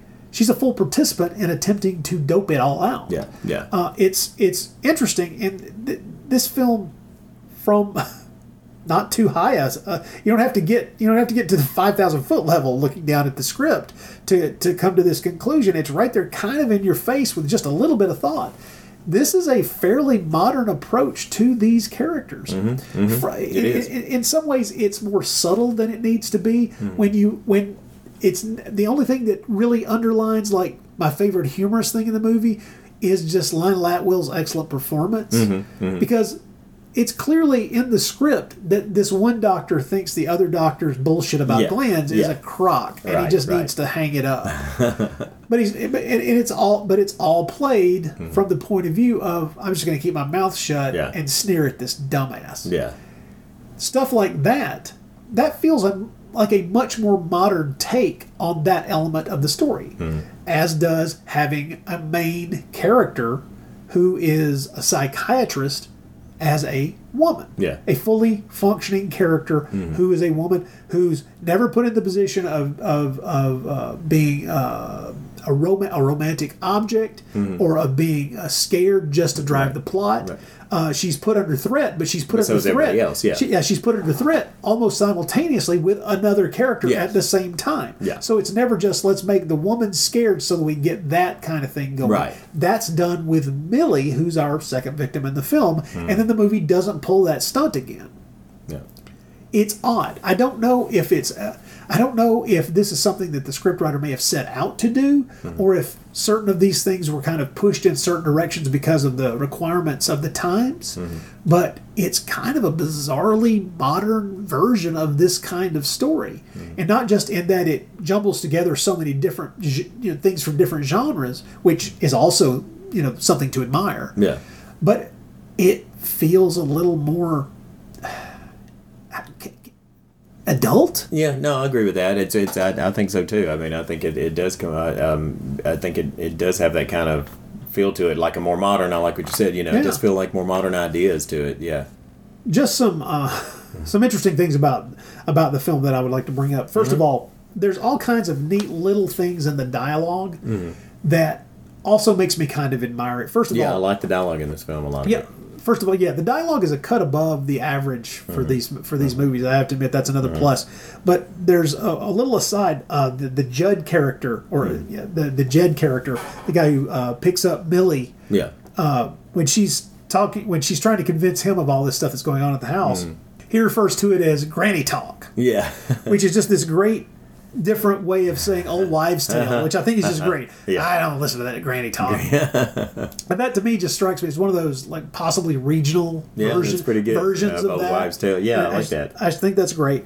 I think it's really impressive that this movie was shot uh, in July of 42 and then released in October 42. It just it, it does something to me to remember just how quick how quick Oh the God, turnaround yeah. on these things were. Yeah. You Yeah. know, you're finished shooting this thing in late late July and 3 months later this sucker is in theaters. Yep. I wonder how successful this movie may or may not have been because the idea of using kind of uh, as a plot point, as something to kind of drive a, a supernatural or even a fake supernatural storyline forward, being kind of you know mysterious knowledge from the east, Mm. seems to me kind of a natural. I mean, you you had stuff like you know. Uh, Chandu the magician and, Yeah. and stuff like that where it turns up, but it's not often used in horror movies. But it seems like it would be a natural. It does, yeah. really does seem like there's just so much uh, that that it, it- it's it's a field that would grow a lot of really interesting fruit, and very few trees get planted there. And it Mm-hmm. Yeah. seems a little a little unfortunate. Did you notice something that really only stood out to me as I watched this movie a second and third time, which is that there is absolutely no direct reference to World War II. It did not actually at all, but it should have because and and, and you're absolutely right. Uh, that that is a surprise for anything we watched during this time is that there was no no reference to uh, the outside world basically. As far The as only the only possible reference that could be there is the fact that w- the psychiatrist character is a woman. yeah Simply because of the the time period where essentially so many more women were being called upon to Yeah. leave the house and go out into industry and do things, to go out and do things that were generally the purview of men, Mm-hmm. because so many men were being enlisted and sent overseas. yeah But there is absolutely no reference to World War II. This movie could take place anytime whatsoever, and Yes, it it just doesn't seem to be happening during wartime at all. yeah. Which is Very good point. very very very odd. I think that's that that's an intriguing Mm-hmm. bit of reference, kind of as a to use as a frame as you're watching this movie, which is it, it it feels like they were trying desperately to not peg it to a particular time so it could kind of be fluid in where it was necessarily set. And I think they do a little bit of that not just by having on screen both motor cars and a horse and carriage. Yeah, well, it's Universal Land again. Yeah, it's, well- it's the both. You know, it's yeah. where, we're- where, we're, where, yeah, where we're situating this in a, in a kind of time a time where both of those on the same road would Yeah. not have been seen as ridiculous or Right. odd. Right. You know, you, you wouldn't see the horse and carriage and think, oh, the Amish must be nearby. Yeah. yeah. this is just the way it was. That Yeah. that period of the you know the first let's call it forty to fifty years of the of uh, the twentieth century essentially. Mm-hmm. Yeah, yeah, yeah. We don't go so far to like we don't see Bavarian peasants or whatever, you know, like we next to motor cars as we do in some Well, of the no, films. I- but, that, but that yeah, is- they, th- th- this is this is definitely a film that feels to me like it's taking place somewhere in the Northeast. it does, yeah. but they, without you know they never get very specific. Yeah. course. Do we want to talk ratings? Uh yeah, yeah, yeah. This uh, this to me, uh, my first viewing, I felt I felt that it was a six stretching to a seven. On my second viewing and, and taking notes and really thinking about it, I felt it was a strong seven. Wow, you said exactly what I was going to say. Oh, that God, first really? viewing was a six, and second viewing was a seven. So Oh yeah, God, okay. it's exactly what I it's a movie. It's a movie that I think is more impressive the more times you watch it because the uh, you're you're less disappointed with what it's not giving you Yeah. and more impressed with what it's giving. That's yeah, exactly what I felt. You know, the things that bug me about it either stop bugging me or bug me less. You know, Yeah. on the second viewing, and I begin to be impressed more by what it is doing, what it's trying to do. So, um, of course, I'm mostly concerned with what Bosley Crowther had to say about it. Well, Uh, we don't have no any Bosley. Bosley Oh Crowther. man, Well, I want to say this. This is this is something I'm going to read straight out of the Universal Horrors book. Mm-hmm. Um, quote: For many fans, Night Monster has become a sitting target as they bemoan the fact that Lugosi and Atwill play such minor roles. But for the more open-minded, there's plenty of compensation. Ford Beebe's direction catches just the right feel of mystery and suspense, and while the plot can perhaps be charitably described as improbable, The, uh, the unusual aspects of the story place the picture a rung above many of the completely standardized and formularized B Universal chillers. There's genuine atmosphere in the scenes on the marsh, and in general, a creepy aura surrounds the whole production that too many other Universal films completely miss. Despite the modest budget, the usual short schedule, and a confined setting, Night Monster conveys a feeling of dread far more effectively than many of its better known contemporaries. Unquote. Cool. I, I, I completely agree with that. Yeah, that's good. Uh, I think that the performances are strong. Mhm, I think that too. the the way the plot lays itself out is very interesting. Mhm. It has enough red herrings in it that I'm not quite so disappointed that the obvious red herring of Bela Lugosi Yeah. playing your butler Yeah. isn't stronger. Yeah, I mean, it, it really feels like it feels like there's some pieces missing there, especially in the last last third. It feels like there's probably some stuff that either got shot or pulled out of the script at the last minute. I don't. th- th- There's some stuff there. Now, one of the things that they go, I want to see how you how you feel about this because Mhm. one of the things the writers of the Universal Monsters book kind of take the film to task for is that they feel that the movie kind of falls down in the whodunit aspect. They say uh, the script goes to a great deal of trouble to divert the finger of suspicion from Kurt Ingston, but with no success. Although the character's paraplegic condition would instantly remove him from consideration in any conventional movie, audiences know that in a horror film anything goes, and that some explanation for Ingston's nocturnal preambulations will eventually be forthcoming. And there, I think, is the problem. Yeah. I don't agree Yeah. that this movie is telling you up front that it's a horror movie. No, The I first half of this, yeah. the first half of this movie, it is telling you that it is a murder mystery. Mm-hmm.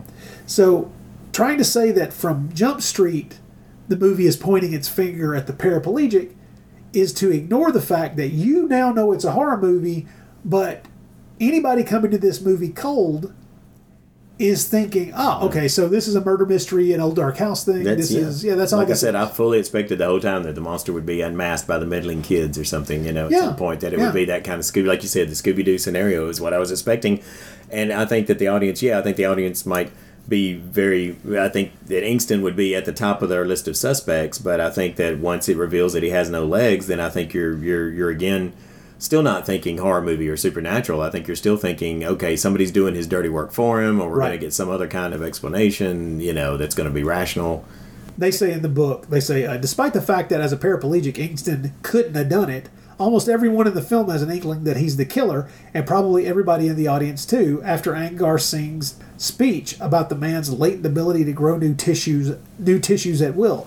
No, by that time, I'm Yeah. thinking that this is another frickin' red herring. Yeah, you're thinking that Singh is full of it. You know, you're thinking Yeah. that he's a hoax, that he's a, a, a hoaxster. You know, so yeah, Now, they point out that this movie owes a little bit of debt to Dr. X from 1932 Mm-hmm. because uh, Dr. X is a murder story. By the way, stars Lionel Atwill. yes, that's right. Yes, that's right. uh, set in a state filled with strange doctors and sinister servants, where a one armed doctor, above suspicion because of his handicap, turns out to be the monstrous killer, uh, regenerating a grotesque new limb via the secret electrical equipment and living manufactured flesh. So there is some DNA stretching Yeah, back to that movie in this story. Yeah. Uh, and that may be kind of you know one of the things that they were playing with when they came up with this storyline and Mm-hmm. wrote the script. But I guess that means that I've spoiled Doctor X for you now. Yeah, yeah, yeah. We spoiled two films for the price of one there. I should have said something about that. But that. once again, if something is called, you know, um, you know, when it's like a, you know, Doctor X or whatever, I mean, you're already thinking science fiction or with a Mad Doctor kind of Yeah. scenario. You're already starting to think. You're not thinking who done it, or you're thinking there's going to be uh, some exaggerated, you know. Uh, bits of science that you know it's going to make kind of the impossible happen or something like that. Yep. Again, not the way you're expect going into this film. It's what you're expecting from this film. Oh, I don't want to get away. I don't want to get. away. I don't want to go too far away before I. I, we- I completely forgot to mention that uh, the actor who plays Dr. Timmons, Frank Reicher, uh, he was the uh, the boat captain in King Kong and Son of Kong. Oh wow, cool, very Yeah, cool, yeah, nice yeah. video. I didn't realize that. Nice. It's one of those things where it's like, oh, Yeah. that's where I know that guy's face cool. from. Yeah, yeah, yeah. But uh, it's, it's another one of those things where you start when you start poking around. At, first of all, there's a really good cast, but it's also when you start poking around in these little movies that. Uh, that are, you know, Hmm. considered B programmers or whatever. They've got to have a lot of actors in them. It's like you start poking around in their in their in their resumes, and you're like, oh my lord, I've seen this person in what he was in King Kong. Holy crap! You know. one sad statement to make is that this is uh, this is only the second Universal horror film that uh, Bela Lugosi ever top-lined. And the other was Dracula. Wow, that is sad. Yeah. Yeah, it really is. Uh, considering that, in my opinion, his name should have top-lined several movies. Yeah. And uh, you think about that, and you're like, oh my lord, he didn't. His name wasn't above the title on, you know, like the Black Cat or the Raven or, geez, this is. But it's true. Yeah, it is. That's it. It is. I did not realize that, but it makes sense. Yeah. Yeah, yeah, yeah. Well, let's uh, let's take a look at Critics Corner. We do love uh, Oh, peer, peering at the critical Mhm. assessment of this film when it came out in 1942. Uh, I've already warned you. There's no Bosley No Crowther. Bosley, no. I haven't looked ahead to see if we don't if we get any more Mr. Crowther ever. Yeah. But uh, we do get some goodies here. Um, from the New York Daily News, November 29th, 1942. Kate Cameron. Two and a half stars. The explanation for the multiple murders comes at the end of the picture, but not as too great a surprise to the audience as the author has seen fit to drop a number of obvious hints. Mm, maybe I don't know about that. Uh, New York Herald Tribu- Tribune, 1942. Uh, old hands at the game like Bela Lugosi and Lionel Atwill are simply present for a- atmospheric purposes. I agree. yeah, yeah, yeah, I can't argue that. The New York Sun, November 30th, 1942. Eileen Creelman. Night Monster is a horror film as lurid as any any that home of thrillers, that'd be the New York hmm. Rialto Theater, has hmm. ever shown. It's not good, but it is crowded with killings. I love the use the word lurid. You know, That's just Lurid. The New York Post, November 30th, 1942. Archer Winsten. You would think that such a picture, brimming with gore, could be seen only by the most stout of heart, but that is not true in this case. Despite the presence of Bela Lugosi and Lionel Atwill, veteran horror men, the effect is not too much to be borne. Perhaps the reason for one's persistent calm can be found in the remark of one of the characters who said plaintively, It still doesn't add up. I love how you know the occasional spots of blood on the carpet, uh, you know, constitutes brimming with gore or whatever I it know, there. I know. It's like it's 19, in 1942. It's like oh, they mentioned blood. Yeah. It's like really. They, they, they, they talk about strangling and suddenly you know you're all your, your testicles in a twist. The- the New York Times, November 30th, 1942. Thomas M. Pryor. Before this potpourri of occult mumbo jumbo runs its tedious and fantastic course, no less than eight actors wind up as corpses.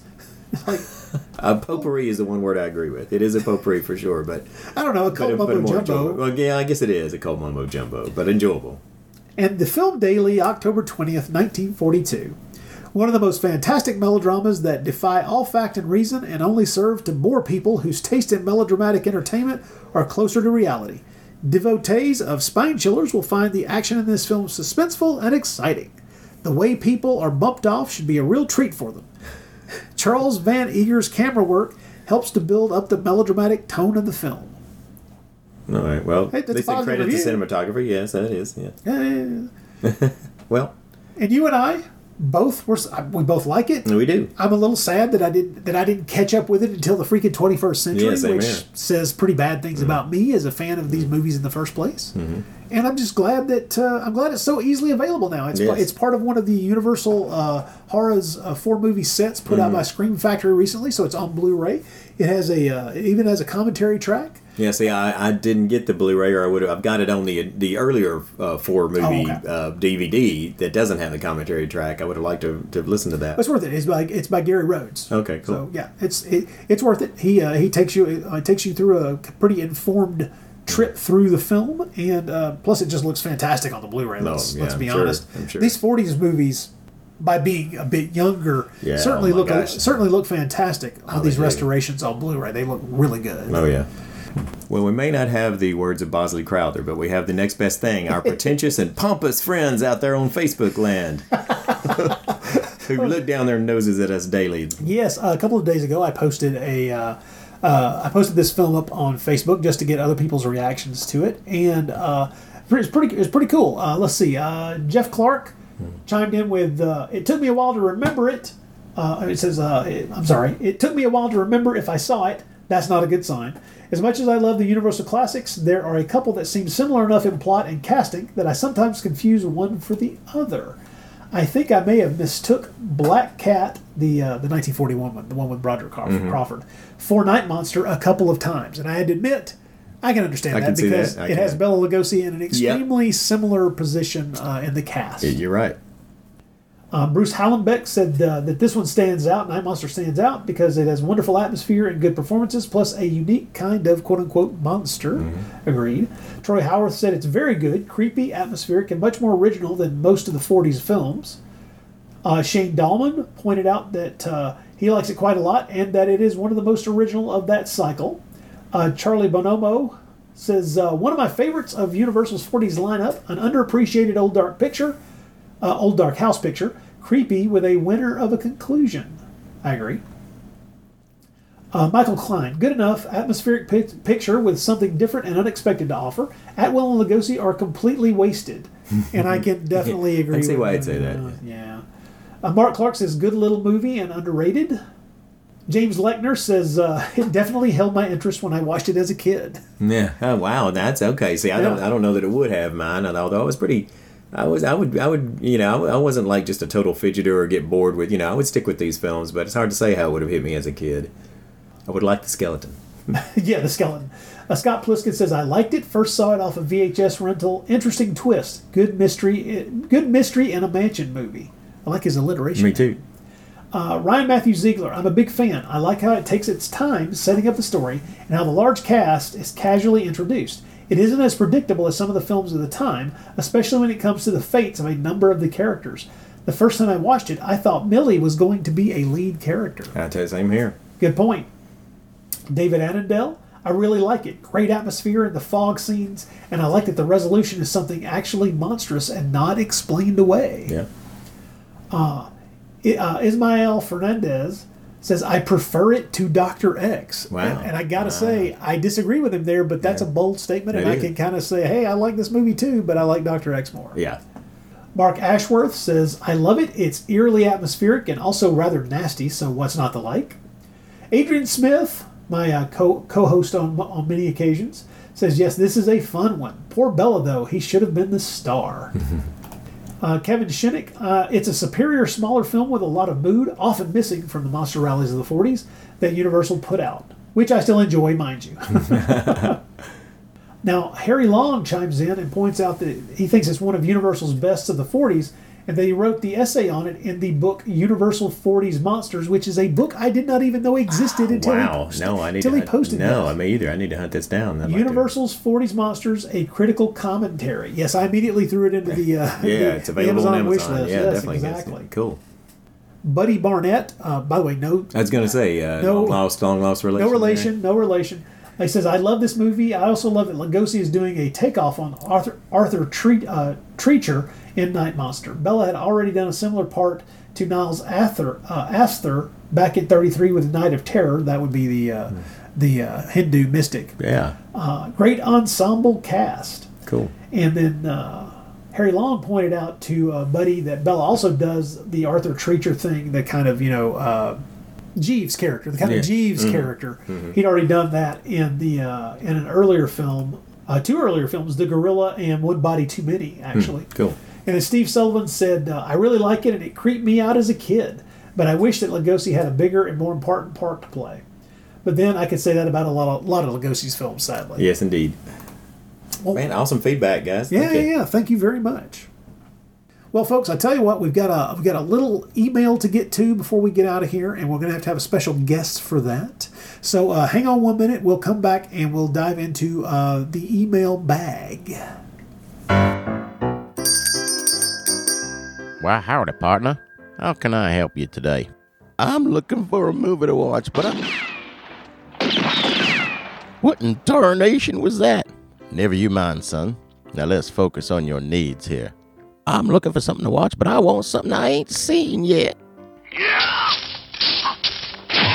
Ooh, watch yourself there, partner. Why, I reckon you come to the right place. You've come to the place where the East meets the West. The East meets the West?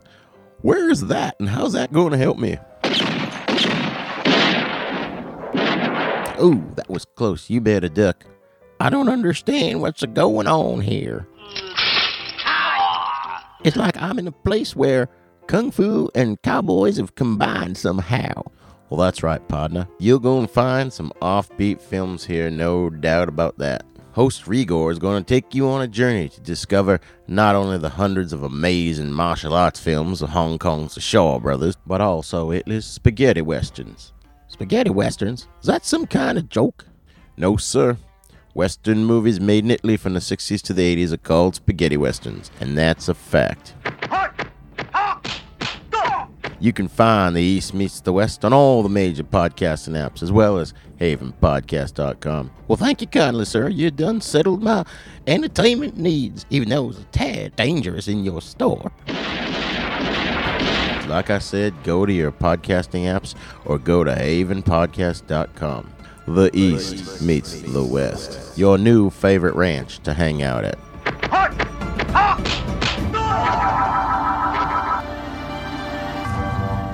Three animated TV series, three animated feature films, over 50 years of stories, over 150 characters, 10 core comic book titles, 27 spin off comic book titles, nearly 30 limited series spin offs, and of course, four feature films. Well, okay, five if you count Captain America Civil War, or maybe it's like four and a half. The Avengers are a Marvel Comics mainstay, and no matter how many films crush it at the box office, or how many more Avengers spin off titles come out, it all comes back to that original comic series that Stan Lee and Jack Kirby thrust upon the world in 1963. And I'm going to read the entire run. My name is Derek M. Cook, and I'm a recovering comic book fan. Over on my YouTube channel, Comicstalgia, you can join me as I make my way through the comic with my Reading the Avengers YouTube series. Every episode, I'll take a look at an issue of the comic, share my thoughts about the story, its artwork and characters, and reflect on how the issue may have impacted or inspired other facets and corners of all things Marvel. I'd like to invite you to join me as I make my way through every single issue of this iconic comic book. Assemble with me at tinyurl.com slash reading the Avengers or look up Comicstalgia on YouTube where you can find all the previous episodes and even subscribe to make sure you don't miss anything while we're reading the Avengers. That's tinyurl.com slash reading the Avengers. Nuff said. Okay, time to get into the mailbag. First up, uh, one that I should have read out a long time ago as it came to us back in February, and I keep forgetting. This is from Chris Herzog. He says, Hi, Rod.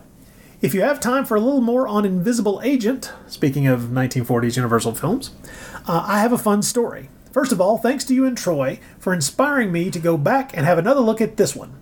It was much better than I remembered. It was also gl- I was also glad that you spent some time discussing the director, since it reminded me of the following anecdote. Years ago, not long after Lisa and I had begun seeing each other, she started a new job, and as you do, was having a get to know you chat with one of her new coworkers. When Lisa mentioned that one of our favorite pastimes was watching old horror movies and such, the coworker replied, "Oh, that's neat. You know my dad was a movie director in Hollywood." Long story short, this lady named Randy was the daughter of Edwin L. Marin. Now, if we lived in California, this wouldn't be such an unusual story, but as you know, we live in Indiana, so it was pretty exciting. Her mother was an actress named Ann Morriss, who had a pretty respectable IMDb resume herself. Randy actually had a had very few, if any, memories of her father. She had been born late in his life, and he passed away when she was very young. She also didn't know a lot about his filmography. She was mainly familiar with A Christmas Carol, and that's about it. Back in the early 2000s, there was still plenty of there were still plenty of people who weren't on the internet, and she was one of them. I recall that I printed up uh, I printed her up an IMDb filmography and some other info, and after I talked about the situation on the Classic Horror Film Board, a couple of ple- people, including Tom Weaver, sent me some VHS copies of a few of Marin's films to give to her. One of them was Invisible Agent. Anyway, thanks for reminding me of this fun memory, and keep up the good work, Chris Herzog. That's pretty cool, and he's right. I Yeah. mean, you would expect if you were in California to run across the children of Yeah. you yeah, know, old, sure. old Hollywood royalty to a Yeah. degree, but Mhm. intriguing to say the least. Yeah, well, Invisible Agent was one of our better finds, one of the, Yeah. the true gems that we've you know we've uncovered in doing this this uh, series here. And a little more gruesome than this movie, if you want to be. Yeah, If you want to Yeah, be blunt, really, I it's mean, probably yeah one of the more kind of darker films that we've we've covered in the '40s. and one of the rare ones that goes out of. I mean, it's it's heavily World War II influence. This is Mhm. taking Yeah. place during World War World War II. Mm-hmm. Full stop. Such a weird thing. We have one more email. This is from Matthew Kowalski. Comrades, hope we are all well. Well, I can't I can't speak for him, mm. but I guess we're we're o we're okay. Just wanted to say that I have thoroughly enjoyed the last few podcasts, especially the Sherlock Holmes episodes. Really glad you guys decided to include include those in the ongoing 1940s Universal series. Beth is a very welcome addition to the proceedings. Her knowledge and genuine enthusiasm for the subject matter is there for all to see. Big ups, Beth. So I thought you'd want to be here for that. Thank you so Yes. much, Matthew. That was very sweet. Beth has crept into the room and is here lurking. Yes. Actually, I, I ran downstairs and yanked her out of bed. She has. I, I told her she had to come podcast. Hairpin curlers and all that. Get up here. Go to the attic right now. Let's see. Uh, Ma- Ma- Matthew con- continues. Uh, now, I have some intelligence on the elusive, almost semi mythical Petri wine. Oh. For those of you who are unaware, uh, Beth and I put together uh, a podcast, a short podcast of a couple of uh, Sherlock Holmes radio stories. Uh, radio plays from the olden days, and of course, one of them was one of the classic ones with Basil Rathbone and Nigel Bruce. And for years and years, Petri Wine was the sponsor of said program. Petri Wine, the people who took time to bring you good wine. yes, yes, exactly. well, he says I was post I was talking with my pops about the podcast and the old Holmes Watson radio program. Apparently, he does in fact recall the Petri. Despite its slick advertising and its association with Ra- with Rathbone and Nigel Bruce, it would appear that the Petri was kind of bottom shelf stuff. Not straight hobo wine like Boone's Farm or Night Train. Drink Night Train, go to a basketball game. But more like old ass working class Italian dude on a budget wine. You know, jug stuff. Think Carlo Rossi. Apparently, it was a fixture in Italian American households in, in New York City slash North New Jersey up until the late 1960s and 70s when a lot of cheaper Italian imports hit the market. Anyway, hope all is good. Das Vidania, hmm. Matthew. also, there. Just thought you'd want to know that uh, any any illusions that we might have about uh, the quality. Uh, I was about to say, Petri wine is apparently not highfalutin. Yeah. Uh, with a name like Petri, I gotta admit, I, my first thought was a dish of like you know mold bacteria, you know, or something. bowl like, of bacteria. You know, like That's a fair point. I really thought of You a didn't Petri think di- that? That a didn't occur to you, Well, Patty? Petri dish. No, it didn't occur to me. I don't know why. It should have. Yeah, a Petri dish. Why not? Yeah. I was, if he had said, hey, I still have a bottle of that, No. I was going to be like Show up his so impressed. You're going to start planning a trip to Pennsylvania. you got a bottle, wait. Because I've researched it and it's like, you know, they stopped actually being a going concern quite some time ago.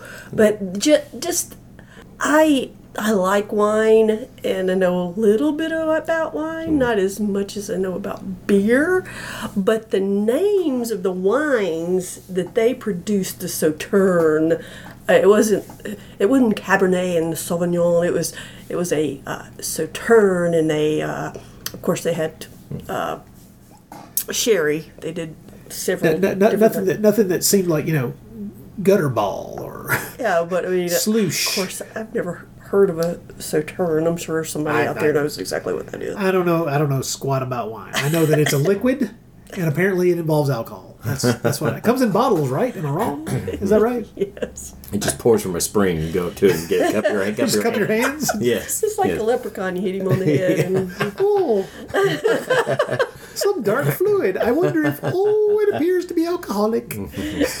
well, nevertheless, thank you, Matthew. Yes, Matt, thank you, Matthew. Matt, Matthew drinks, by the way, a lot. If you hadn't, Oh, yeah. you know, so I think every week Rod and I get a uh, a post from Matthew from some new esoteric beer he's tried. So, uh, but in his defense, he's a Miami Dolphins fan, which is why he drinks a lot. So. oh, he's our beer buddy. He is, we, we try to uh, one up each other on. The, but he always wins because he can find the most Yeah. unique beer. He Mhm. does. He does. Well, I mean, we can find some interesting things occasionally, but I, my my days of really going hardcore into the beer hunt Th- that's about a decade to two decades in my past. So when we would drive to another state Yeah, if we found out it had a good beer selection. Yeah. Yeah. Now Tennessee actually has a pretty decent beer selection. You can Yeah. you can go to places locally and Yeah. get some decent stuff. But we remember the days when that was not the case. That was not the case for a very long time. your, your beer choices were Bud or Miller. Yeah. Hey, we found one that was really unique this last Christmas. The uh, you'll shoot your eye out with the What was what was that from? Let me think. I can't. Well, no, we find some interesting beers from time to time all over the place, but it's just uh, I don't uh, I don't factor it into my week. Let's put it that way. It's more of a monthly kind of thing. Whereas you went hunting, it was like Oh, killing yeah. animals when you were. In, uh, Oh yeah, you had to gather them, bring them home, display them to your friends. You know, it's like it was like showing the pelt. You know, it was like see, see, look at the label. See the label. Label was the pelt. I can't throw this can away. It had beer in it. Plus the picture. It's pretty, and I can almost remember how drunk I got. Nevertheless, thank you, Beth, for coming up here and indulging us in this, indulging uh, us in this. Uh, I I knew you'd want to hear this. And she's going to be indulging the entire next full episode, right? I think we were right. That is correct. Yeah, yeah. That's where we want to lead with this because we leave the year of 1942 and enter 1943, and our next film is a Sherlock Holmes film, and I will have to admit that it is uh, is not a horror movie, folks. It's not even got really much in the way of a horror movie element, but uh, if you like World War II stories, it's going to key in pretty hard. It's Sherlock Holmes and the Secret Weapon. Came out in February of 1943, and that will be the film that we cover next. Uh, it is based on The Adventure of the Dancing Men, which is a, a pretty darn good original Conan Doyle Holmes story. Uh, and uh, we will cover that in uh, the next episode that Troy and I do of this run through of the Universal horror films of the 1940s. And then Beth and I should also, right after that, put together another short uh, Sherlock Holmes radio show program with a couple of. Uh, of uh, classic episodes of that for you to like. Can't uh, promise any Petri wine advertisements within it, but that is what we'll do. So uh, next time, here on the Bloody Pit, Sherlock Holmes and the Secret Weapon. Uh, of course, I've got uh, another couple episodes that I'll be sticking in between. Bef- Yeah. Before we get to that, I got some stuff that I And got. you and I may do another Beyond Naschy between that, uh, between now and then. Yeah, we do. We do have another Beyond Nash that we're going to be doing. By the way, nailing down a title for that movie. Oh, Holy yes. crap! Yeah, I'm just glad you were able to find it. But yes, Oh, it goes by it, many different titles. Not, not, not under the title that we originally thought we were going to find it under. But nevertheless, so pay attention to the Naschy cast over there as we'll be doing some more uh, Beyond Naschy episodes next time here with Troy and I and Beth. Sherlock Holmes and the Secret Weapon. Join us for that. Uh, thank you very much for being here, Beth. Once again, thank you for joining us for the uh, for the mailbag here. So welcome. I am Rod Barnett, I'm Troy Guinn. and we will talk to you next time.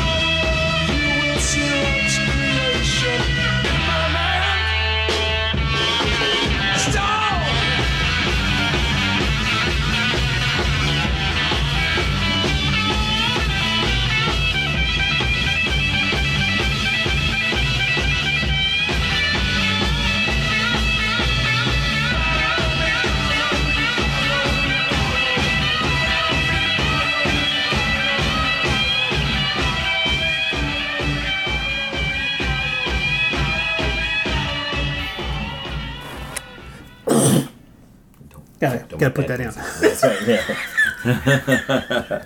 that I edit out and I put at the very end after whatever song I put at the end of this episode.